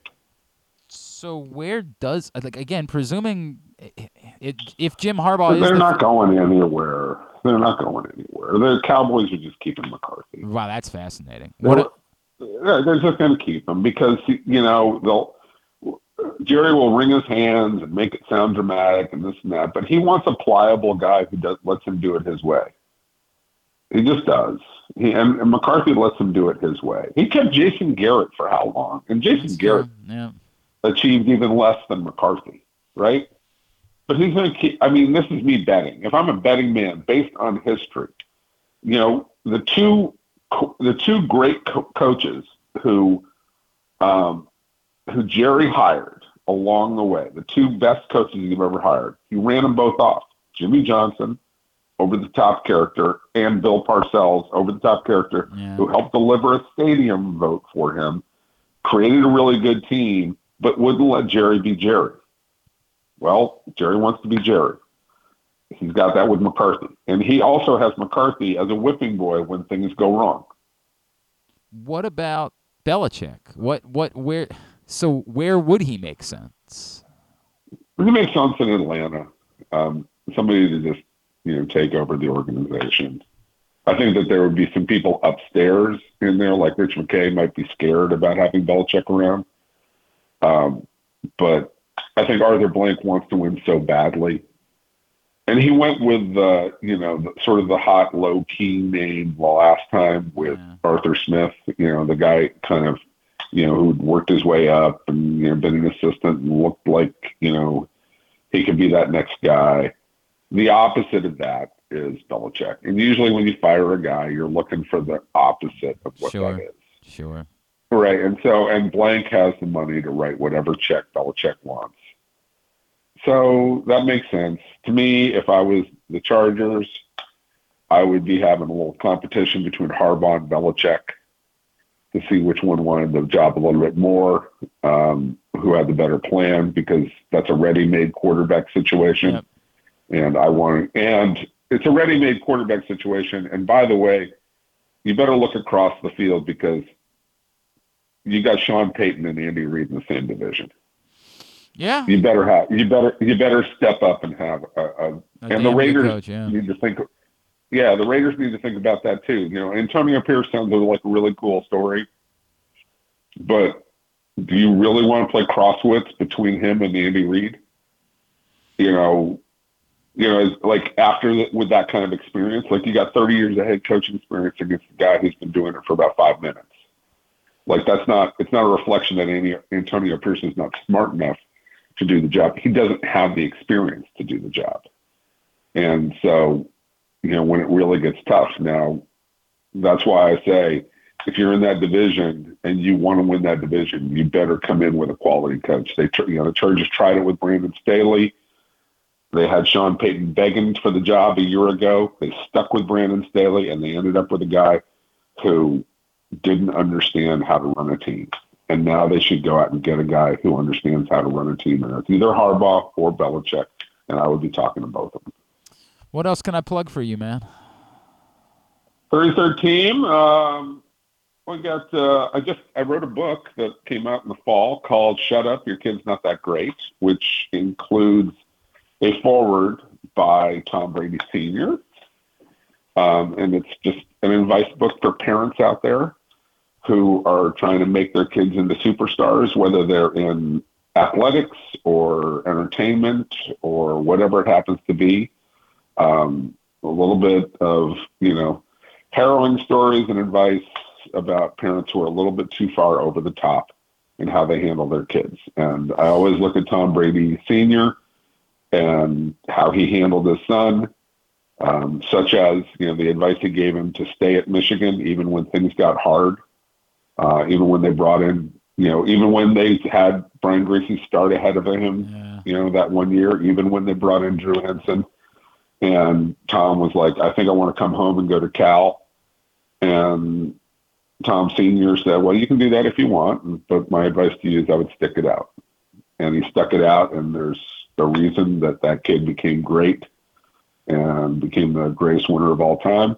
And I think a lot of it has to do with the decision to stay at Michigan. Interesting. That's really interesting. Again, uh, shut up. Will link it up on our Twitter account at Glenn Clark Radio. Please, please. Um, for yeah. people to check it out. Shut up. Your kid is not that great. Available now. Uh, Jay, always on Amazon. Fun, fun. Always appreciate you, brother. Let's do this again real soon. All right. Absolutely, dude. Be Thank good. You. Thanks. Thanks. Jason Cole with us here on GCR. Um, once upon a time was a weekly uh, with us. We love Jason and appreciate his thoughts. I, I know he got everybody riled up. I, I, I can both disagree with without, you know, the minutia of the fact. Like I had a couple people who were like, "Oh yeah, well, what about the Rams game?" Well, the Ravens weren't down by multiple scores in the Rams game either. I the what if Lamar Jackson has to make three to five really big throws on third down? My answer is I have complete confidence. Based on what we saw him do during the course of the season, I have utter and complete confidence that if that's the way things were to play out, that he is plenty capable of handling that. The factually speaking side of it is that hasn't been the situation the Ravens have been in. And he's not wrong. The Ravens have not been down multiple scores with any amount of regularity. Um, so I I get his point. Now, the first thing I would say is there's no reason why the Ravens have to be down by multiple scores. Then the second part is the uniqueness of it just being two scores to me doesn't suddenly make me feel wildly different about the way that Lamar has played and how he's handled circumstances. I have utter and complete confidence in this version of Lamar Jackson and this version of the Ravens, even if they were to find themselves in that situation. Now, do I have confidence that if they fell behind 27 nothing the way the Cowboys did, that they would definitely be no, let's not go crazy. But I have confidence. And I think everybody has the right to be confident. But factually speaking, Jason's right. That's not the circumstance they have regularly been in. And so, you know, his point is heard. Today's show is brought to you by your local Toyota dealer and buyatoyota.com. The Toyota Tacoma comes in a range of models and trim lines, so you can choose the perfect Tacoma to reflect your unique personality and driving habits. Check out buyatoyota.com for deals on new Tacomas from your local Toyota dealer today. Still to come, we're going to check in with our buddy Jeremy Conn. It's been like a month since I've chatted with Jeremy Conn. This wasn't here, and then we had holidays, and it was just a whole thing. It's been an eternity since I've had a conversation with Jeremy Conn. I think the last time I saw Jeremy Conn, we were belting out Tenacious D lyrics together, which was a lot of fun. So uh, we will get into that as uh, we continue along on a Monday edition of Glenn Clark Radio. Why bet with the big boys this football season? Instead, try your hand with the local book, Superbook Sports, this fall. Superbook Sports is the book next door, just a dedicated team of the best odds makers in Las Vegas, making sure you get the best prices and parlays anywhere. And now, Superbook will give you a bonus of up to $250 when you sign up and wager on the same day and use the promo code GlennClark23, G L E N N C L A R K 23. So bet with the best and use the promo code GlennClark23 this football season with Superbook Sports. Visit superbook.com for terms and conditions. Gambling problem? Call 1 800 Gambler. Six chicken tenders made from fresh, never frozen Royal Farms world famous chicken, a family sized order of Western fries, honey mustard dipping sauce, and a two liter bottle of Dr. Pepper. It's Royal Farms' new Tucker's Tenders Meal. It's Justin Tucker's favorite, and at only $19.99, it'll be your favorite meal too. The new Tucker's Tenders Meal, available only at Royal Farms. Now you can kick back, relax, and eat like a champion. Real fresh, real fast, Royal Farms. Gambling can be a fun and entertaining experience, but there are risks involved. If you're planning on betting on the game at the casino or on your phone or computer, know your limit, stay within it. Set a budget and a time to stop. Remember, gambling isn't a financial solution and it doesn't mix well with alcohol or drugs. Know the risks and have a plan before you begin gambling. For free and confidential services, call 1 800 Gambler 24 7 or go to helpmygamblingproblem.org. Jeremy Conn here. The ultimate sports betting experience in Maryland is at the Green Turtle Bet Park Sportsbook. Join me at either location in Canton or in Towson and place your bets in person and be a part of the action. It's the best in class sports wagering experience complete with the ultimate TV package, ensuring you can catch every game all day, every day. Their state of the art facilities bring Las Vegas energy right here to Maryland just in time for postseason football. So visit the Green Turtle Bet Park Sportsbook in Canton and Towson and elevate your game day experience and hang out with me to bet, watch, and win at the Turtle. Hey Ravens fans, looking for the perfect new game day brew? Get a Guilford, Baltimore's finest craft beer during the next home game at the bank. That's not all. Gather your flock next home game and check out Guilford Hall Brewery's brand new bar, the Gilly Nest, located near Section 505. No tickets? No problem. Enjoy all Ravens games all season long at our restaurant and brewery in Station North. Guilford Hall Brewery, European tradition, Baltimore charm. Make sure you you're tuned in every Tuesday for Pressbox fantasy football analyst Joe Serpico to get you ready for your waiver wire Wednesday, brought to you by Live Casino and Hotel. And if you have other fantasies you want fulfilled, subscribe to Glenn and Jeremy Conn's OnlyFans page at Wait, are people supposed to know about that? All right, back in here on GCR. So, by the way, Stan the Fan is back. I saw he was here last week. That's wonderful. I'm Yes, glad to hear yes, it. Uh, Stan had a bout with COVID that uh, wasn't so great, but was back, and uh, he's going to be back in action later on today. He, Ross, and Luke will get together to talk some baseball. 3.30 uh, as they will get together at facebook.com slash pressboxsports. Uh, I was just uh, uh, chatting about this with John Proctor. So I said earlier – I did not know what the weather was supposed to be like in Kansas City, and as I admitted to John Little Rock before the game started on Saturday, if I had known, I wouldn't have picked the Dolphins. I'm sitting at three and one. John and I are going to be tied at the top of the table, no matter what happens, because we pick the next two games the same way. So we're going to go into the divisional round tied atop the table. I clinched You clinched what?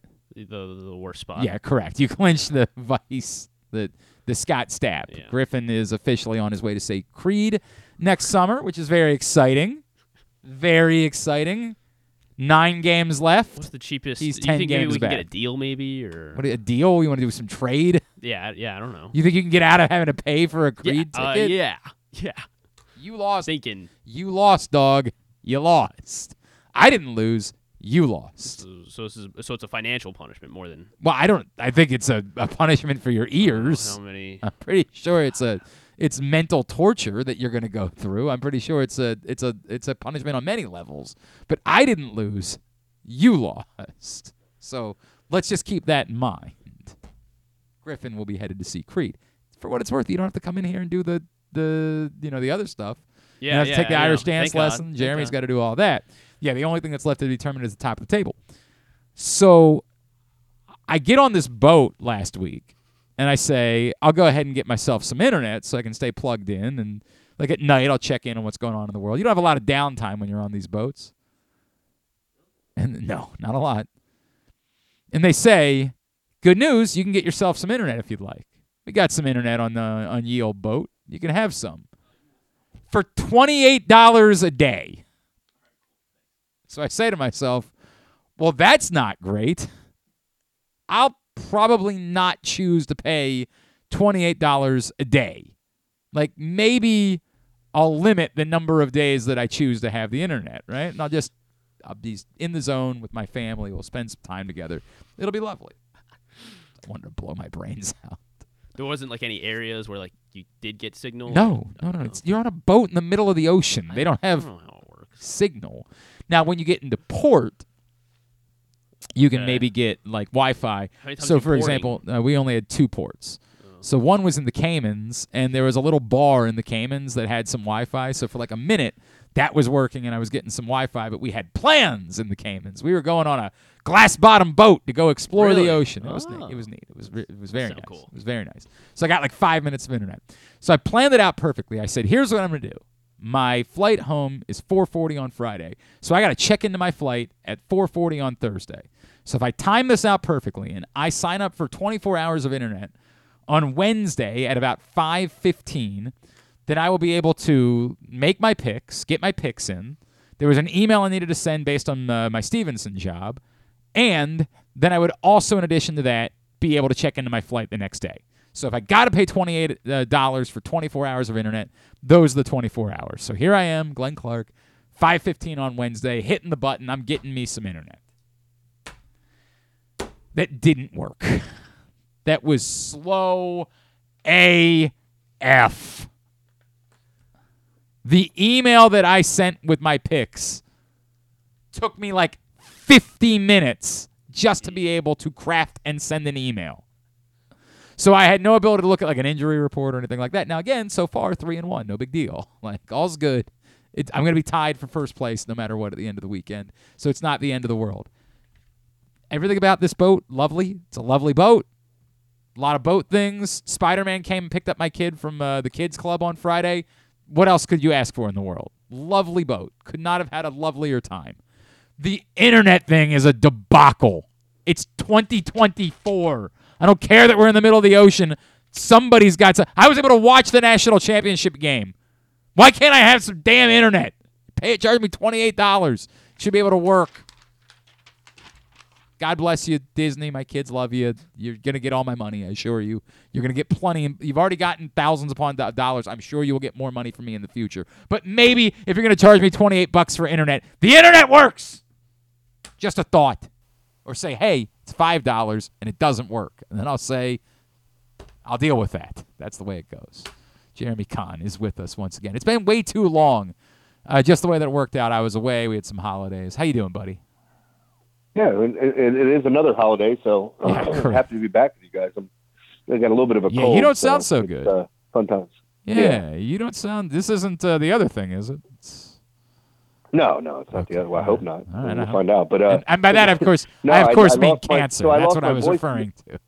no, no, no.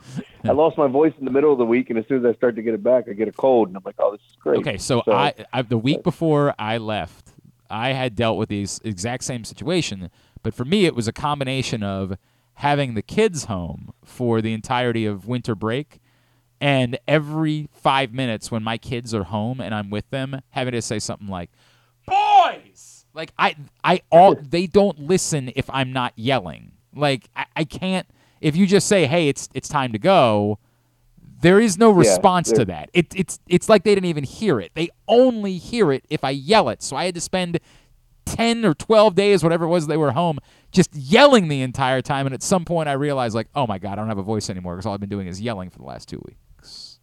Yeah, there's nothing worse than losing your voice. Um, and then even now, like you know, the mornings are rough when you're waking up and you're trying to uh, get all cleaned up, get ready to go, and try to clear out your sinuses, and it's like damn near impossible. But whatever. Yeah, whatever. It's all good. We had some NFL football yesterday. We did. We did. I- I- Playoffs, and the Ravens will probably find out who they're playing this weekend. Yeah, I have a question for you though, as someone with a couple of kids.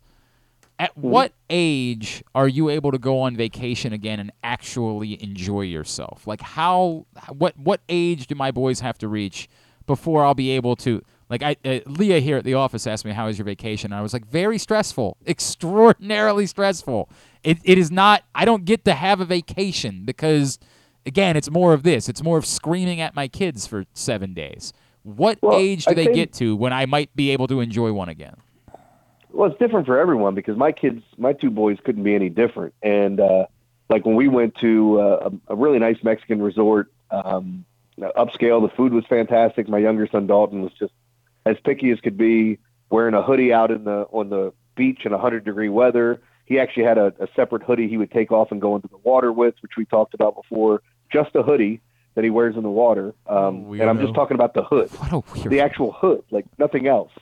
So it, I don't know, like he he's built differently. So like planning vacations, he likes Ocean City, but it's a matter of finding the things that both kids like, and do they want to be independent? Do they want to do family stuff?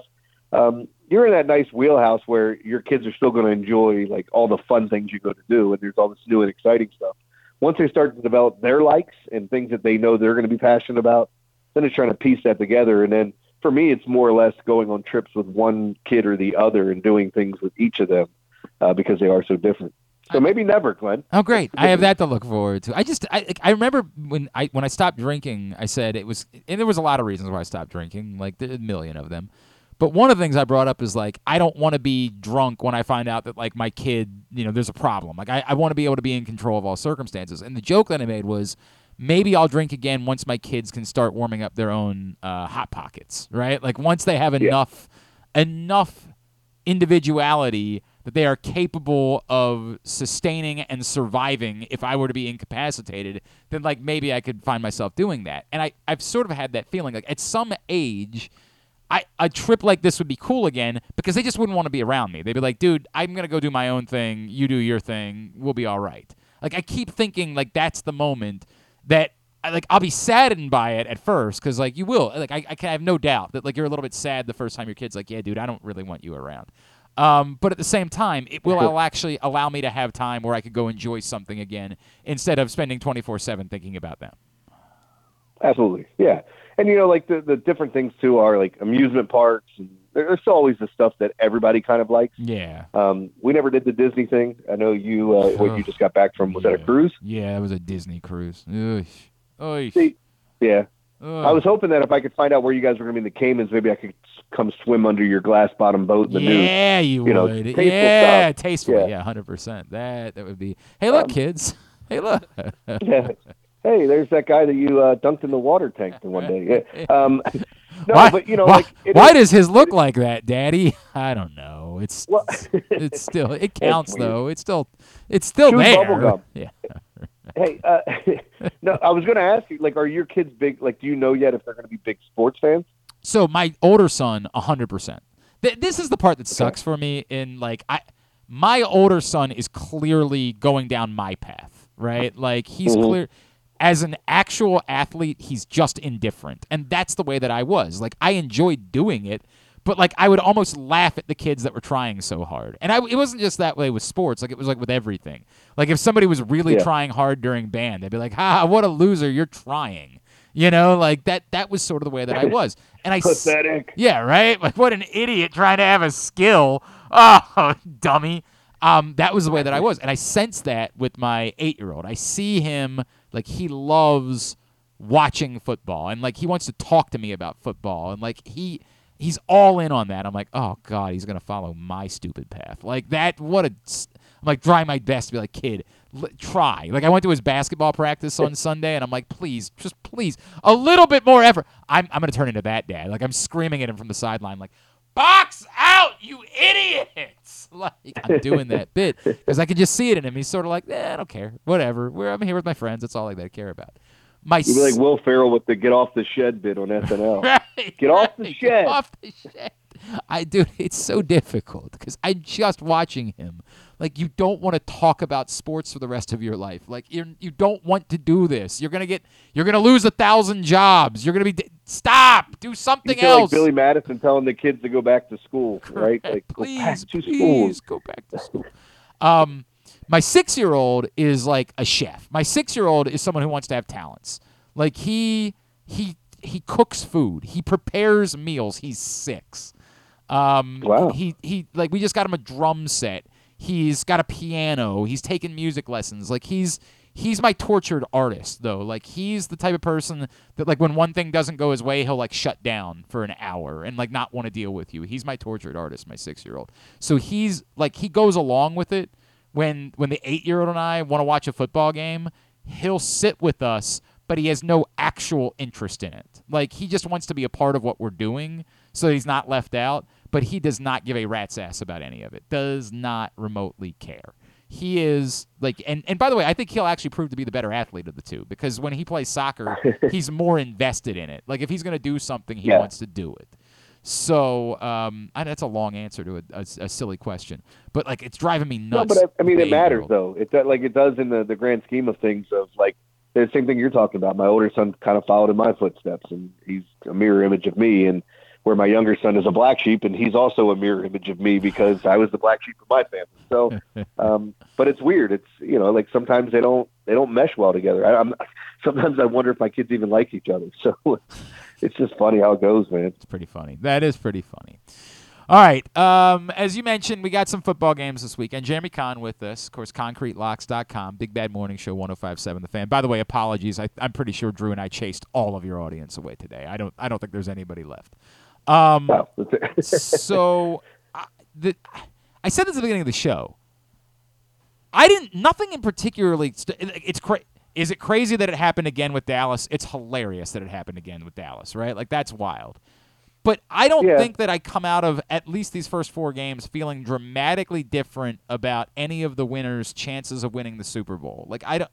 M- Maybe I have more of a belief that Kansas City could still figure out a way to do this, as uh, Chris Rose said so eloquently on the NFL Network. Maybe they can ride the D. Um, like Yeah. I, I, I don't that that's the the strongest take like I don't come away from it like the Packers were impressive, but do I really believe they can go to San Francisco and beat the 49ers? No, I don't. Um, the Lions were great, but do I really think that they can go beat the 49ers? Honestly, I don't. Um, I, I don't know. I, I didn't come away from it feeling dramatically different about I, I think the Texans have looked good most of the time as CJ Stroud's played, but I don't fear the Texans if they arrive in Baltimore next Saturday. I just don't feel strongly necessarily about any of these teams other than maybe it was more fortification that the Chiefs could still figure out a way to be the to get this done even though we know their offense isn't quite as good. Yeah, I don't know that I'm as sold on the Chiefs because I mean the Dolphins just looked like trash. They Yeah. had one drive in that whole game, really, um, and I don't even know if you want to call it a drive. It was like three plays. Right. Um, and then uh, you know the Chiefs defense played well. The conditions really helped out. I I would say this: so like if the Ravens play the Texans, which is the most likely outcome, uh, they would be eight and a half point favorites over Houston. Um, I think inherently, as as fans of a team, that you always end up probably worried a little bit more about the team you're going to face than than all the other ones. And C.J. Stroud did look pretty good against um, a Browns defense, which I talked about all week. They've been they were totally different on the road. Yep. So, and I like I gave credit uh, last night to Sean McVay for going. I guess it's more of a Spagnuolo thing, but um, going to the five man front that really changed up. The lines were just moving up and down the field on them until they went to the five man front. They could no longer, you know, double Aaron Donald the way they wanted to, because now each lineman had a someone they had to block or you keep a back in whatever, and it, and it changed up what the lines were doing. Gave them an opportunity, it just wasn't good enough. So. I don't know that I came away ultimately impressed by anyone except maybe the Packers just because. But again, that could be, you know, the Cowboys letting down, uh, comedy of errors, maybe starting the game off right, the confidence building. But now they're 10 point dogs headed into San Francisco. So um, I, I still think that when, when all said and done, we probably get the top tier teams playing each other, the ones and twos. Uh, but we shall see. What do you make of the argument that I've heard from some Ravens fans today? Because I, I assume that every Ravens fan was going to say, well, I, I, I hope it's the Steelers, right? Like, I'd rather play the Steelers. And I've heard this argument back from a few people that is um, the Texans coming and having to play in the cold, having because it's supposed to be miserable in Baltimore next weekend. Like, it's supposed to be, you know, like 20 degrees, feels like two type of cold next weekend. Nice. That the Texans coming to have to play in those conditions they're actually the more desirable opponent because if it were to be the Steelers, you'd be talking about a Steelers team now that would have gone to Buffalo and beaten the Bills in the frigid cold and would be completely comfortable playing in those circumstances. Well, I, I guess we would have to, it's the familiarity with the Steelers. I don't think that team's any good, and I I think the Ravens either. should beat any one of these teams that come here. But like you, you do have the other stuff that's that will be brought up this week. Lamar struggles in the postseason, which I don't I don't buy into that. I think it's just BS. I think when we talk about this at the end of this end of his career, it's going to be totally different. But right, so we talk about that. Then we talk about the the histories the Steelers have had recently against the Ravens and beating them a bunch of times. Was it seven out of the last eight? So then that narrative starts to to, to boil a little bit. But make no mistake about it, the Ravens are so much better than this Steelers team. But you know, in a in a weather game and familiarity, uh, I think can change everything. I, I think it's all talk for nothing because I do think Buffalo wins today.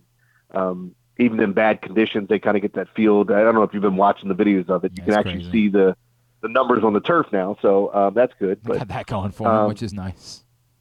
yeah, but I don't know where anybody's sitting. There's still snow in every damn seat, Fact. so it's just it's crazy, man. But uh, but yeah, like when you when you're talking the Ravens, I, I do think the Texans thing is interesting. You faced them the first week of the season. I think we came away impressed with them, or maybe we weren't as impressed with the Ravens, and we should have been a little bit more impressed with what the Texans were doing. But I do think I think they're a dangerous team. Um, but the Ravens should beat whoever comes to town. I think you're right about that. I have, I, I, it, it might be venturing into hubris, but I'm feeling the same thing that a lot of people are feeling, which is the Ravens are definitively the best team. And I, I again, this is football. You know this more than anybody as a gambler. Like God knows there there might be wild things that could happen, but I, they're just better. Like they're a more complete, better football team with a better quarterback than anybody except for one team. I, I don't know. I don't. I, I, it's dangerous to have this much confidence in this team, but I really do have an extraordinary amount of confidence in this football team right now. Yeah, and I think you should. I mean, they're good in all aspects of the game, um, offense, defense, and then even special teams. I, I feel like you trust those guys a ton. You're coming in relatively healthy, as healthy as you could be, all things considered. So, yeah, I mean, look, this is one of those spots where uh, you could let the air out of the stadium. I was worried about Detroit yesterday with if uh, Stafford had went right down the field and scored, but you know, Lions start off the ball, they come away with points. And rest is kind of history, but um, yeah, I mean, it's been kind of anticlimactic for me because I'm not really as concerned about who comes to town. I'd be more concerned over next week if it's uh, or the week after if you end up facing, you know, one of these other top tier teams. Uh, if it's the Bills or the Chiefs or whoever comes out of that matchup. I get that. I completely get it. All right. So what else is going on in your world? I mean, look, it's MLK Day. A lot of NBA today, uh, some college hoops. I'll be at the Green Turtle in Towson watching the game. So, uh, watching the, uh, the the four o'clock game, the Pittsburgh and um, Bu- um, Buffalo game. So I'll be up there. Kind of a nice little surprise, even though it like I would have liked to have had the three games yesterday It's to kind funny. of get through the day. We had this conversation earlier. Did they stumble into something here? Like, do do we want this moving forward with two games each day? Yeah, they might. I don't know. I it, like it, I thought a lot of that made sense with when they were going to do this. I thought the the three three made more sense than putting a Monday night game, but they clearly want the money.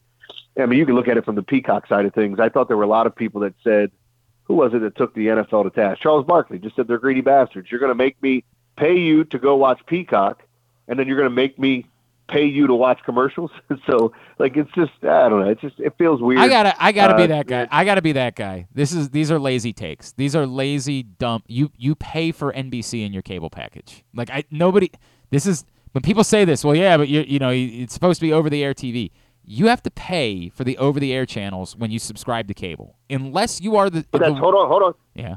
That's pennies on the dollar compared to it. You are paying for it. You're not paying twenty some dollars or fifteen dollars for one so- subscription. so- and the other thing is you so- can change the channel while you're on there and go to another channel. That, that is- Peacock.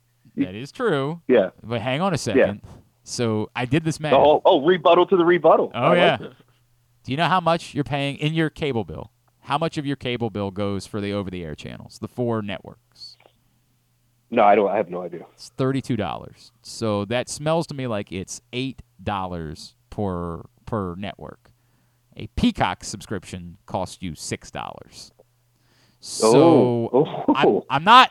Look, I, I can't. th- th- There there are more complicated layers to this question. There's like this is a fascinating topic that was being dumbed down over the weekend, and what I came away with it, it was a lot of people that sounded like I don't want to give up my VHS tapes to get DVDs. Like this, the part that bothered me about this is like they have tried telling you for some time cable television is dead. Like if you still want to cling to it, cling to it. The Baltimore Orioles have clung to it, right? Like cable television is going to die. They are going to get rid of it. If you were still collecting, you know, CDs in 2012, you probably feel very silly because CDs were dead. They were gone. Um, if you're still clinging to cable television, then you're making a mistake because they've said to you very loudly, cable television is going to die. The funny part being, we've all complained about cable television, right? We've all said the same dumb thing. Why am I paying for all these channels that I don't watch? Well, they're telling you you don't have to do that anymore. You you can just pay for what you want over the top with these apps. Get the apps that you want, and now we're saying, well, wait a second, I don't want that either. And like this is where all of these arguments and like Charles Barkley, who I like, I trust me, I love Charles Barkley, but just came off like a guy repeating groupthink over the weekend. Like you, you're not. They don't want you to have both NBC and Peacock. They don't want you to pay more. They want you to dump NBC and just get Peacock. They're out on cable. Te- they don't want you to pay for DirecTV anymore. They want you to just get rid of it and sign up for Peacock. And whether you want to do that or not, that's your call. I can't tell you that ultimately, because then the thing people everybody says, well, one day they're going to put the Super Bowl on on pay per view. Well, no, the networks, it's more valuable to them because then they can plug that stupid TED show that nobody wants to watch. They can only hope to. It's Hey, I always. watched it. Did you really watch the TED show? Yeah, it, was, it wasn't bad. Damn it! There's some, there's some you laughs just- in there. You just ruined it for me.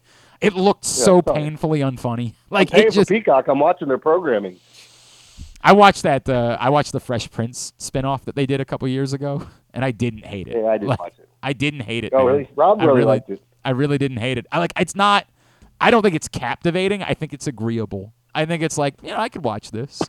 Um, I'm not in love with it. I'm not enamored with it, but it was watchable. The point being, By the way, going just going back to the Peacock thing real quick, and my my biggest gripe on watching games on these apps is that I just can't, you know, channel hop the way I want to.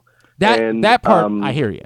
Like that part, no doubt. You can't just click a button and go back to whatever it is that you were watching before. It doesn't work that way. Yeah. And so I never watch commercials, like hardly ever. And then if I'm on Peacock and the game's on, like, you know, how many commercials did I watch just leaving the game on because I didn't want to leave it, come back into the app, or you know, trying to find it if there's something else I could go back and forth on the app with. But anybody that's had it knows it's not just as convenient as cable as clicking the last button and going back to Well, You know, you're there's- going out. You're, there's also like the issues that I, I'll, I'll, two one the Fox Sports app sucked yesterday. Like it was terrible. It was like every three or four minutes there was a little hiccup where like the, it was Mm. pausing and uh, it wasn't it wasn't anything that ruined the experience like you would in between plays there would be like a two second freeze and then it would be right back like the fox sports app sucked yesterday and there's still the problem with some apps where like they're so far behind live action that you're seeing what happened on twitter before you actually see it and that stinks. Like I can't hmm. that they got to figure that out. Like they got to work on the latency. It can't be that Twitter tells me that somebody just scored a touchdown before I see it on my television.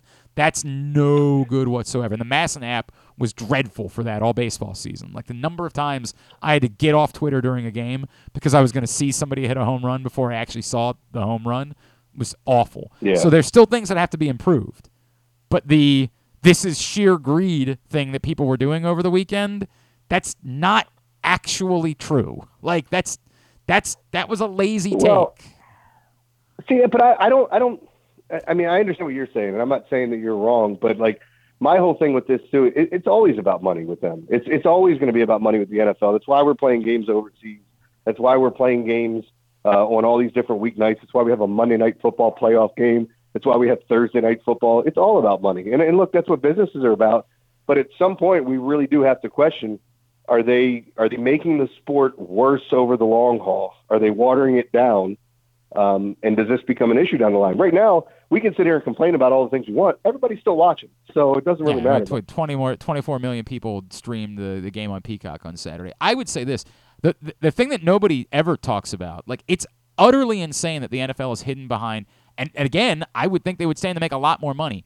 They continue to try to force the Sunday ticket thing, which is nonsensical for anyone that lives in their own team's home market. There is no justification if you root for the Baltimore Ravens and live in Baltimore, there is no way to justify paying the full price for the Sunday ticket because you're just going to watch the games on television with your team. So you're only at most going to use the product half of the time.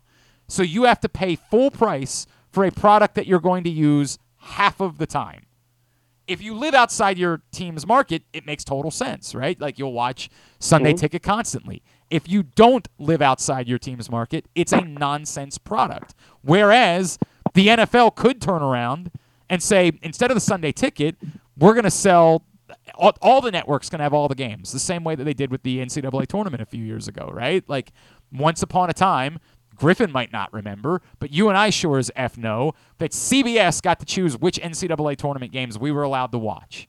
And if it wasn't your game, if if you were a fan of Gonzaga and you lived in Baltimore, you might not get to watch the Gonzaga game, and there was no workaround for it. There was no, well, No. I'll just go watch it on the internet. Like you could watch the one game that they decided that you would be allowed to watch, and if you didn't have that game, you were screwed. That was the way. I, like there was no no getting around it. Why the NFL hasn't said to all these networks, "Hey, if you like paying this much money for football, what if we sold you all of the games? What if on Sunday you could air on CBS one game, and then on CBS Sports Network another game, and then on whatever there I don't even know what the next channel would be for CBS because I don't know what Paramount the the Paramount network does that still exist? You could air this game. Yeah. Like they're clinging to this Sunday ticket thing that has never made financial sense instead of trying to sell all of the games, which based on what we've seen that networks are willing to pay for games would be eminently more profitable and would allow you to market all of your players and not have games that are really good like Ravens Dolphins that only like a third of the country gets to see. See, I'll know we've so, uh, that the NFL's totally sold out when we get a Thursday afternoon game on Tubi or something. So Yeah, that's that, when that, I'll yeah, realize that would be like, a little bit different. That would be over the top. Yeah, that- NFL. That, one would be a bit Yeah. different. All right, what's coming up on the Big Bad Morning Show this week? Well, we're all back uh, tomorrow, uh, getting after it, and then obviously talking about uh, who the Ravens are going to play, which we'll find out today. When that game's going to be, which ultimately is important as well, um, because of the short period of time. I'm assuming that they're playing on Sunday, um, unless they play the Texans, and they could play on Saturday. I, yeah, I, I mean, look, it's it's kind of difficult to figure out, but uh, we're getting closer and closer to that game happening. So there'll be a lot of talk about the Ravens this week, and maybe making fun of uh, the Cowboys. Ah, that's always a joy. At JCon Sports, of course, is how you follow him. ConcreteLocks.com. And tonight, Green Turtle Towson, you said? Yep, I'll be there for the Bills Steelers game at Excellent. four o'clock, four thirty. Excellent. Check him out there. Always appreciate you, brother. Love you. We'll talk to you next Monday, all right? Cool, man. I'll see you. It's Jeremy Conn on 1057 The Fan. Of course, the Big Bad Morning Show with us here on GCR. I, I, it was a bad, it was a lot of bad shtick this weekend about the Peacock thing. It was a lot of people that all they wanted to do was admit they were old and uncomfortable with change. And they, they, they couldn't just acknowledge that's what it was. They had, the NFL has to be guilty here. By the way, for what it's worth, if they like put games on NBC that weren't also available on Peacock, that would be a problem. Right, and I so would say that's have- yeah. that's unacceptable. They're, they're what they're telling you is get away from NBC. Don't have NBC anymore. Get Peacock. That's the product you should have. Stop collecting CDs. Paramount Plus is six dollars a month as well, and they have the they have the Bills uh, Steelers game today. Correct. And you, it, it, the So math still want- works for. I, I was I was doing this. I was having this Well, conversation with because there's somebody. no like Fox subscription, so that one's still a problem. Yeah. Like that is. I in order for me to access the Fox Sports app, I have to do what I do with MASN, which is Have a work out work out a deal with some sort of- somebody. I worked out an arrangement with somebody that allows me to use their sign-ins in order to access both Fox and MASN.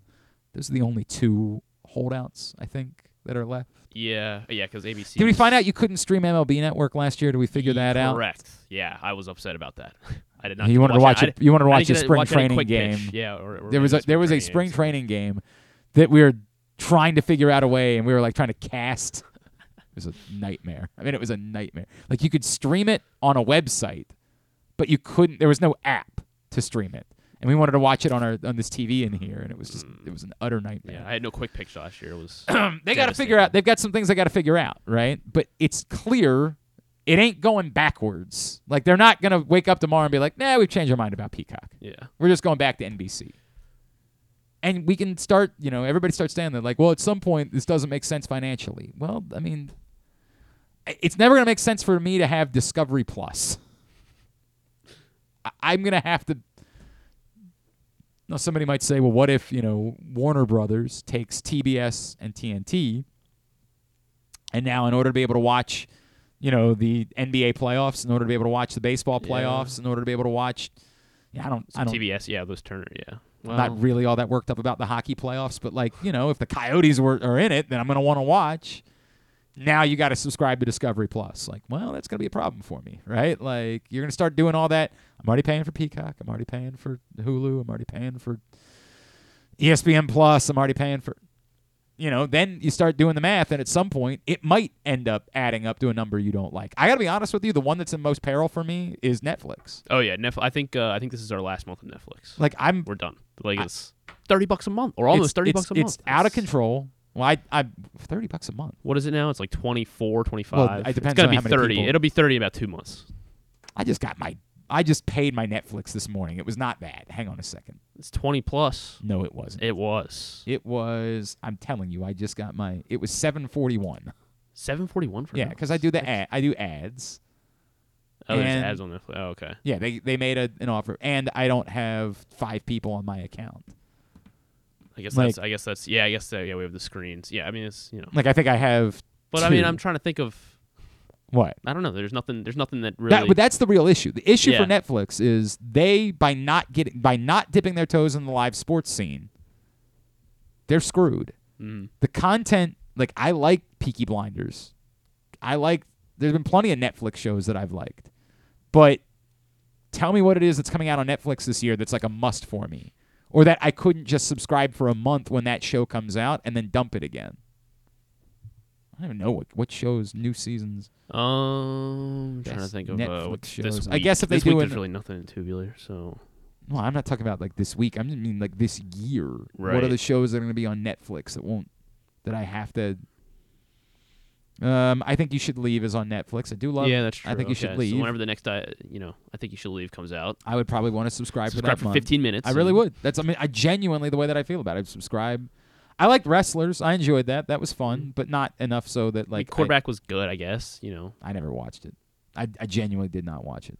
I watched. I like Last Chance. U a lot, obviously, and I think they're doing another basketball season of Last Chance U. I'd want to watch that, but again, are all of these things enough to, for me to justify the the amount? Like Netflix, by not dipping their toes into live sports.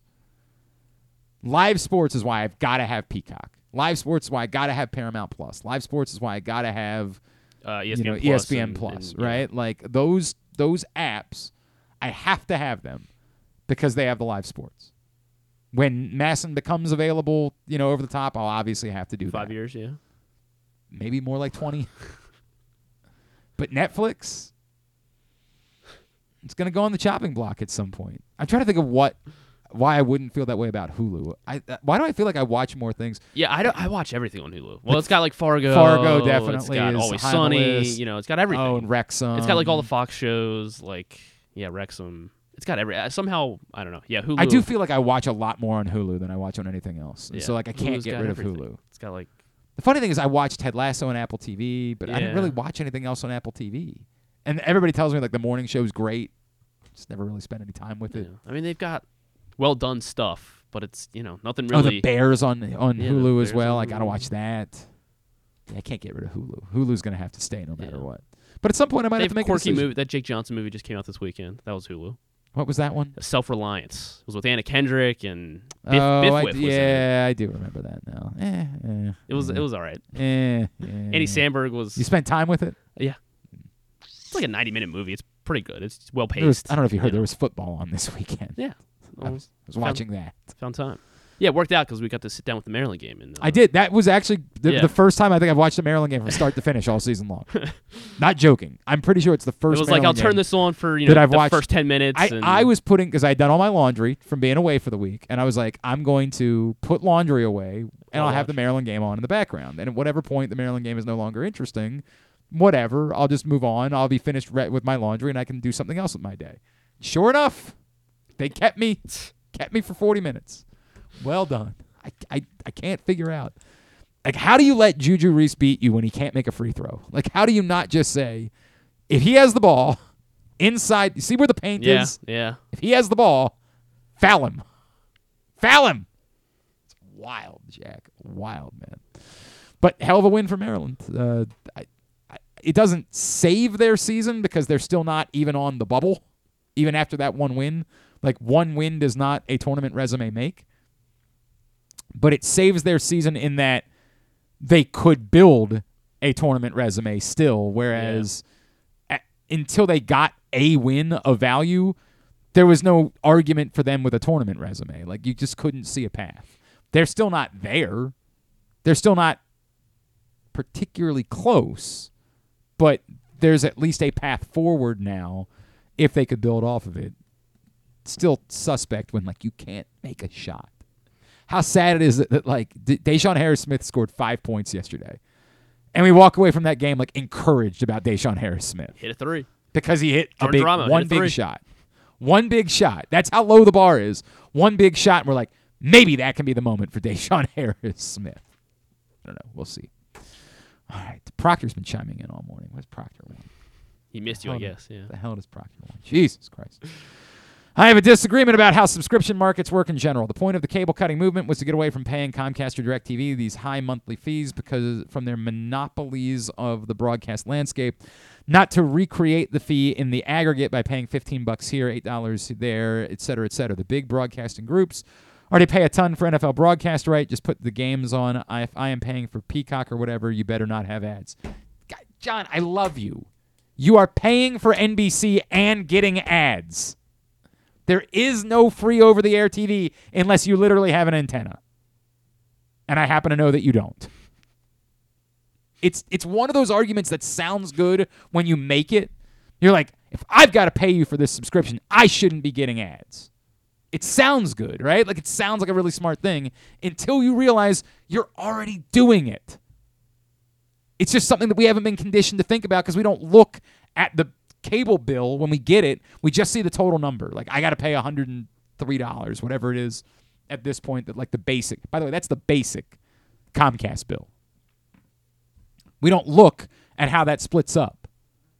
But you are paying for the over the air channels in your cable bill and they're serving you ads. You don't get to take the commercials out when you watch CBS.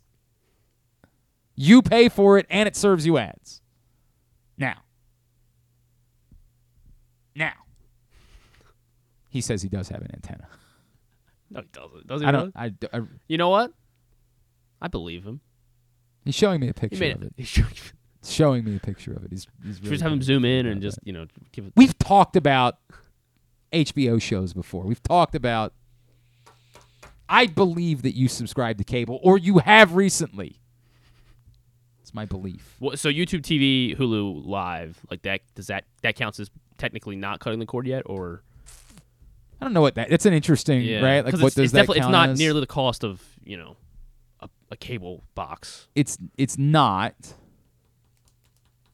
It's an interest. I don't. I don't know how I view that. That's an interesting. I don't, I don't know. That was the plan for me, by the way. Like my plan when I cut the cord was to do YouTube TV. Well, let me know if you do, so I refer a friend. You know. Right. But the problem was you still didn't get MASN. Yeah, exactly. So I was like, was what a- the that hell was am a big problem. Why, why do I need I don't need Comedy Central. I can get Paramount Plus.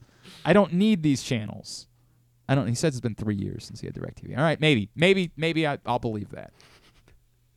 But you still have you still have paid So if you for had content that still served you ads. if you had an antenna, do you get Matt? No, you don't get MASN. No, Here, no, no. you do not get MASN with I don't know how an antenna. antenna works. No, you only get the you would get uh, CBS, four? NBC, Fox, ABC, and I guess you would still get the CW. I think. Oh, I, still think, it's, you I would believe get- they're moving to CW. What? Yeah. I mean they're, moving? They're, they're dropping the the. oh, the it's a Facebook situation. yeah, it's CW. It's D- Justin Timberlake's walking in and saying like, you know, it's really cool. A billion dollars. is one of those situations. Well, they're getting more sports too. Yeah, they are. Yeah, they have they're- doing some ACC basketball. Well, they've been doing that, but I thought I, I thought yeah. I saw something else that they were going to be doing. Oh well, they're doing uh they're getting WWE. They're getting um Mm. NXT is moving to CW moving forward. It's an old guy argument, man. You f- you guys are making an old guy argument. You're gonna have to do it. You don't have to like it, but you're gonna have to do it. This is trying to cling to your floppy disks. I love my floppy disks. I won't give up my floppy disks. That's why I'll just. They're not gonna let you use the floppy disks anymore. I'm just gonna stay. You know, she. I'm just gonna do whatever I have to do. Just do whatever they tell us to do. Yeah, I mean, I follow like, along. Gotta If, if the idea is just we, I want to, I want to, I want to rage against the machine. Like God bless you, rage, rage away, but you're gonna lose. Like the machine's gonna win. I don't know how to tell you this. Once they decide this is where they're going, it's where they're going. Your argument is null. And there's no more. Everybody wants to make this a moral high ground thing. There's no moral high ground here. Do you want the product? Do you want to be able to watch the Thanksgiving parade on on thanks on Thanksgiving? Then you have to pay for NBC in some form or fashion. Now, your argument, I've been able to do it with an antenna. God bless you. God bless you. And if you don't care about like any of these other things, that's the way it goes. We don't charge people for Glenn Clark Radio. We try to do it by advertising. I I don't somebody would tell me that I'm an idiot for that. That I should be charging people. Should make it two dollars a, a show or something like that. I would rather not do that. I would I would strongly rather not do that. But like you have to pay for content. Like that's the way this works.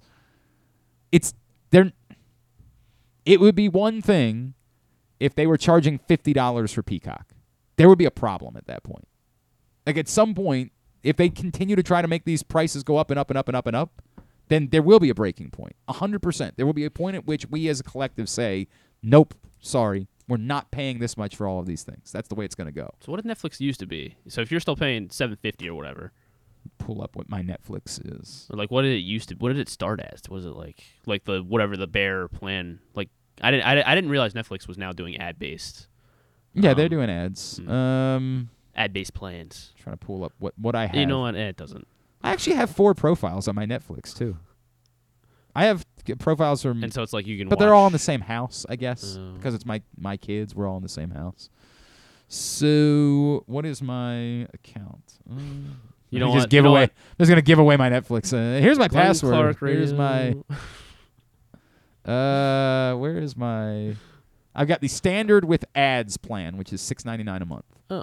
You can have the standard plan. And how many like what concurrent? The standard streams? plan is you can have on two devices. I have uh, ad breaks and two devices, which is weird because I've definitely watched on that the TV here in the office. Well, I guess maybe they mean two devices at once. I guess.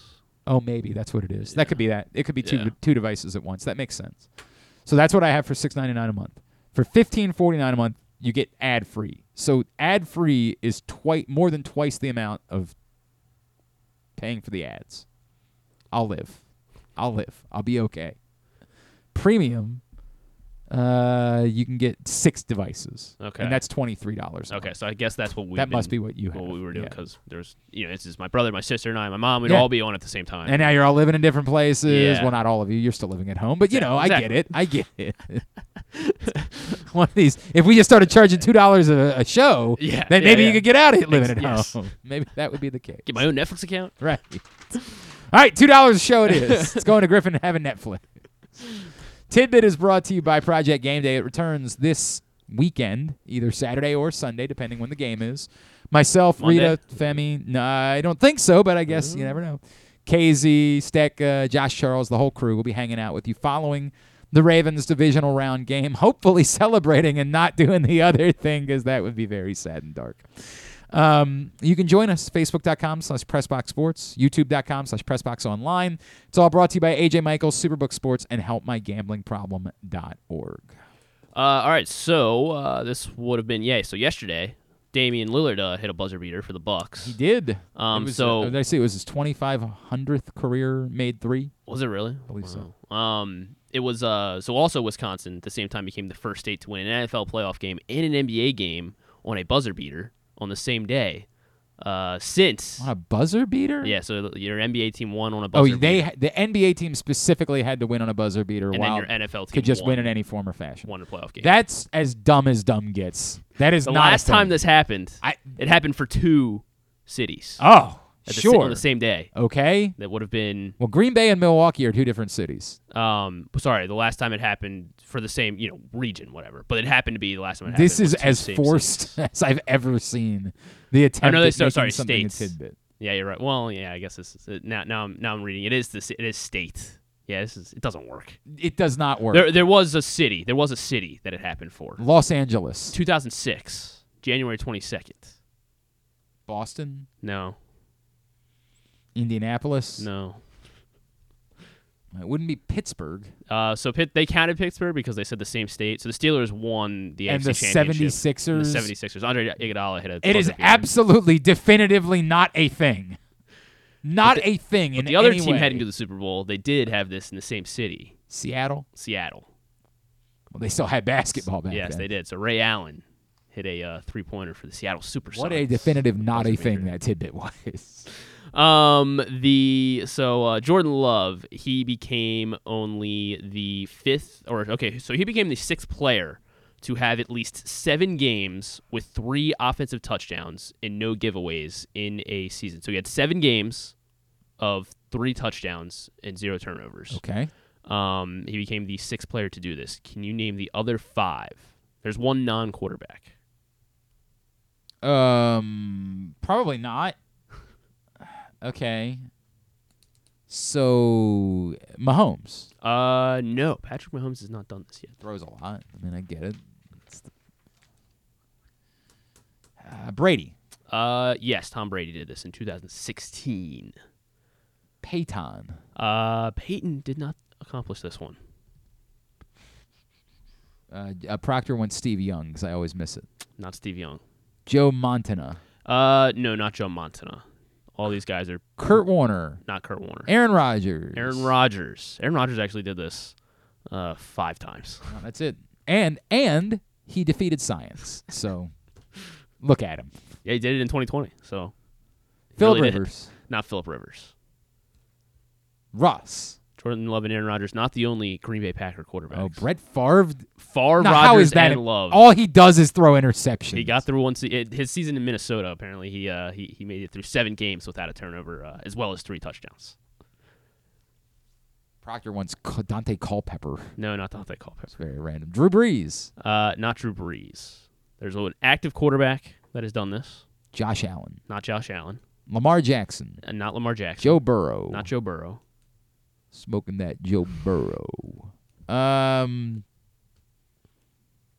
Stafford. Matthew Stafford, yes. And then the other one is a non-quarterback.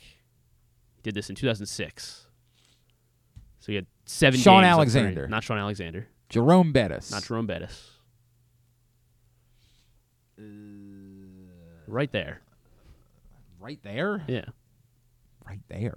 With the well, you know, It's a running back. Yeah, it's a Yes, running I back. figured that In much. 2006, they played in 2006. Jamaal Charles. No, I I don't think he played in 2006. Really?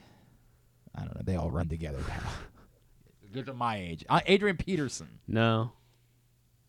Also, was he 2006? LaDainian Tomlinson. LaDainian Tomlinson. Seven such games of three touchdowns. Right. No turnovers. so that is him. the list Jordan Love joins. How about that? So everyone thinks, uh, you know, Packers got their guy. I saw this one from Alex Kozora. That uh, came from uh. Tony Holtzman Escarino, by the way. Okay. Thank you, Tony. Uh, there are now. F- uh, Ed Joe Flacco became the fifth quarterback to throw multiple pick sixes in a playoff game in history. Brett Favre. Brett Favre is that's the reason why Brett Favre is on the list. You might be able to get one other one. That's it, maybe, and you'd have to. Yeah. Oh, man. You're not gonna. Jim Hart, Todd Collins, and Rich Gannon. Ah, the coach of the Cardinals. Yes, exactly right. Rich Gannon, who everybody knows coaches the Cardinals. That's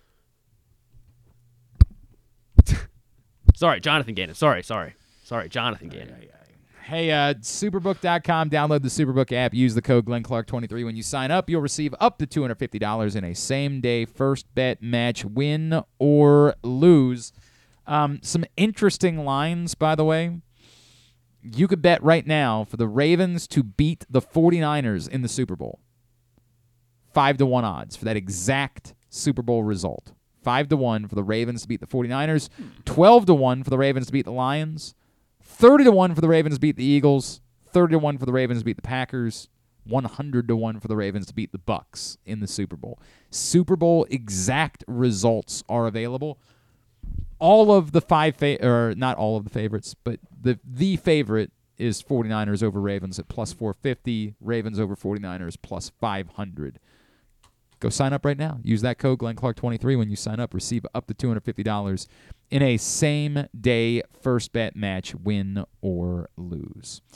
Tubular is brought to you by your local Toyota dealer and buyatoyota.com. The Toyota Tacoma comes in a range of models and trim lines, so you can choose the perfect Tacoma to reflect your unique personality and driving habits. Check out buyatoyota.com for deals on new Tacomas from your local Toyota dealer today. CBS Steelers Bills at 4:30. I don't think they'll switch to doing two games each day on Wild Card Weekend, but it is a holiday. Yeah. I mean, we got to work, but like Kind of works. I I kind of don't know that it's a terrible idea. Yeah. Like maybe I could give up one of the Saturday games and do like one Saturday game, like a 6:30 Saturday game. Or if they move the times on Sunday and did it Well, like Maryland s- keeps playing before four on Sundays. Right. Then it works. I no, I'm like if they changed the Sunday games to be like 3 and 6 If they did like Yeah. 3 and 6:30 all 3 days. I'm listening. I'm listening is what I would say. ESPN and ABC tonight for Eagles Buccaneers at 8:15. By the way, if it's Ravens Texans, that'll be on ESPN and ABC. If it's Ravens Steelers, that'll be on CBS. Loyola Hoops at home tonight at 7 o'clock against American. That's on CBS Sports Network as well. Australian Open coverage continues tonight, 7 on ESPN Plus, 11.30. On E ESPN 2, it's uh, the final day of the first round, so anybody who hasn't played yet will play tonight, including uh, Iga Swiatek, the number one seed, and Carlos Alcaraz play their openers. By the way, Iga Swiatek, if I remember correctly, opens against Sofia Kenin, which is wild. Really? That's how far Darn. Sofia Kenin I know, has that's not fair. It's, it's brutal. Uh, Big Ten hoops. Fox has Ohio State, Michigan right now. Right now, little afternoon hoops on Fox, followed by Villanova Marquette at two thirty. Uh, Big Ten Network tonight for Iowa, Minnesota at six o'clock, and it makes sense on Martin Luther King Day because when you think about like places where they probably care the most about Martin Luther King, you think about places like Iowa and Minnesota. Like those the types of teams. Bad joke. Uh, Monumental Network, Pistons Wizards at three o'clock.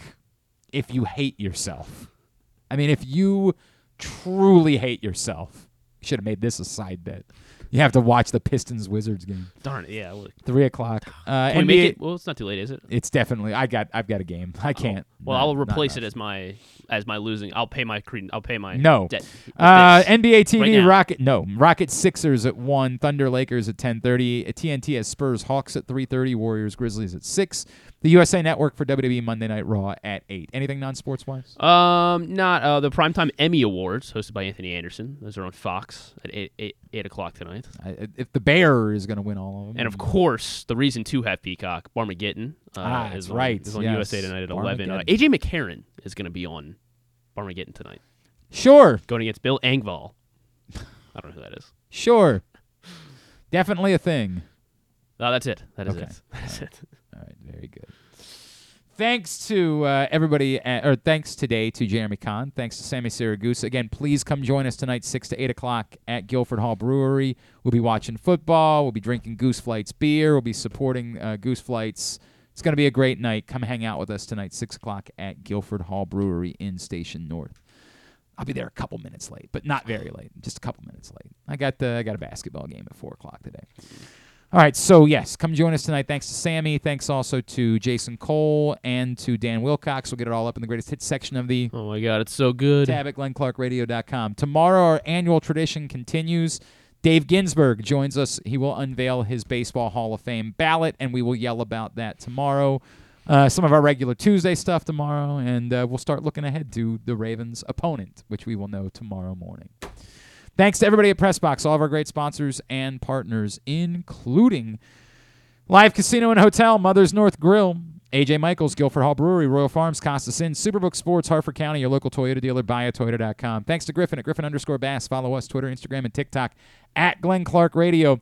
Have a great Monday evening. Go Loyola Hoops. Duke sucks.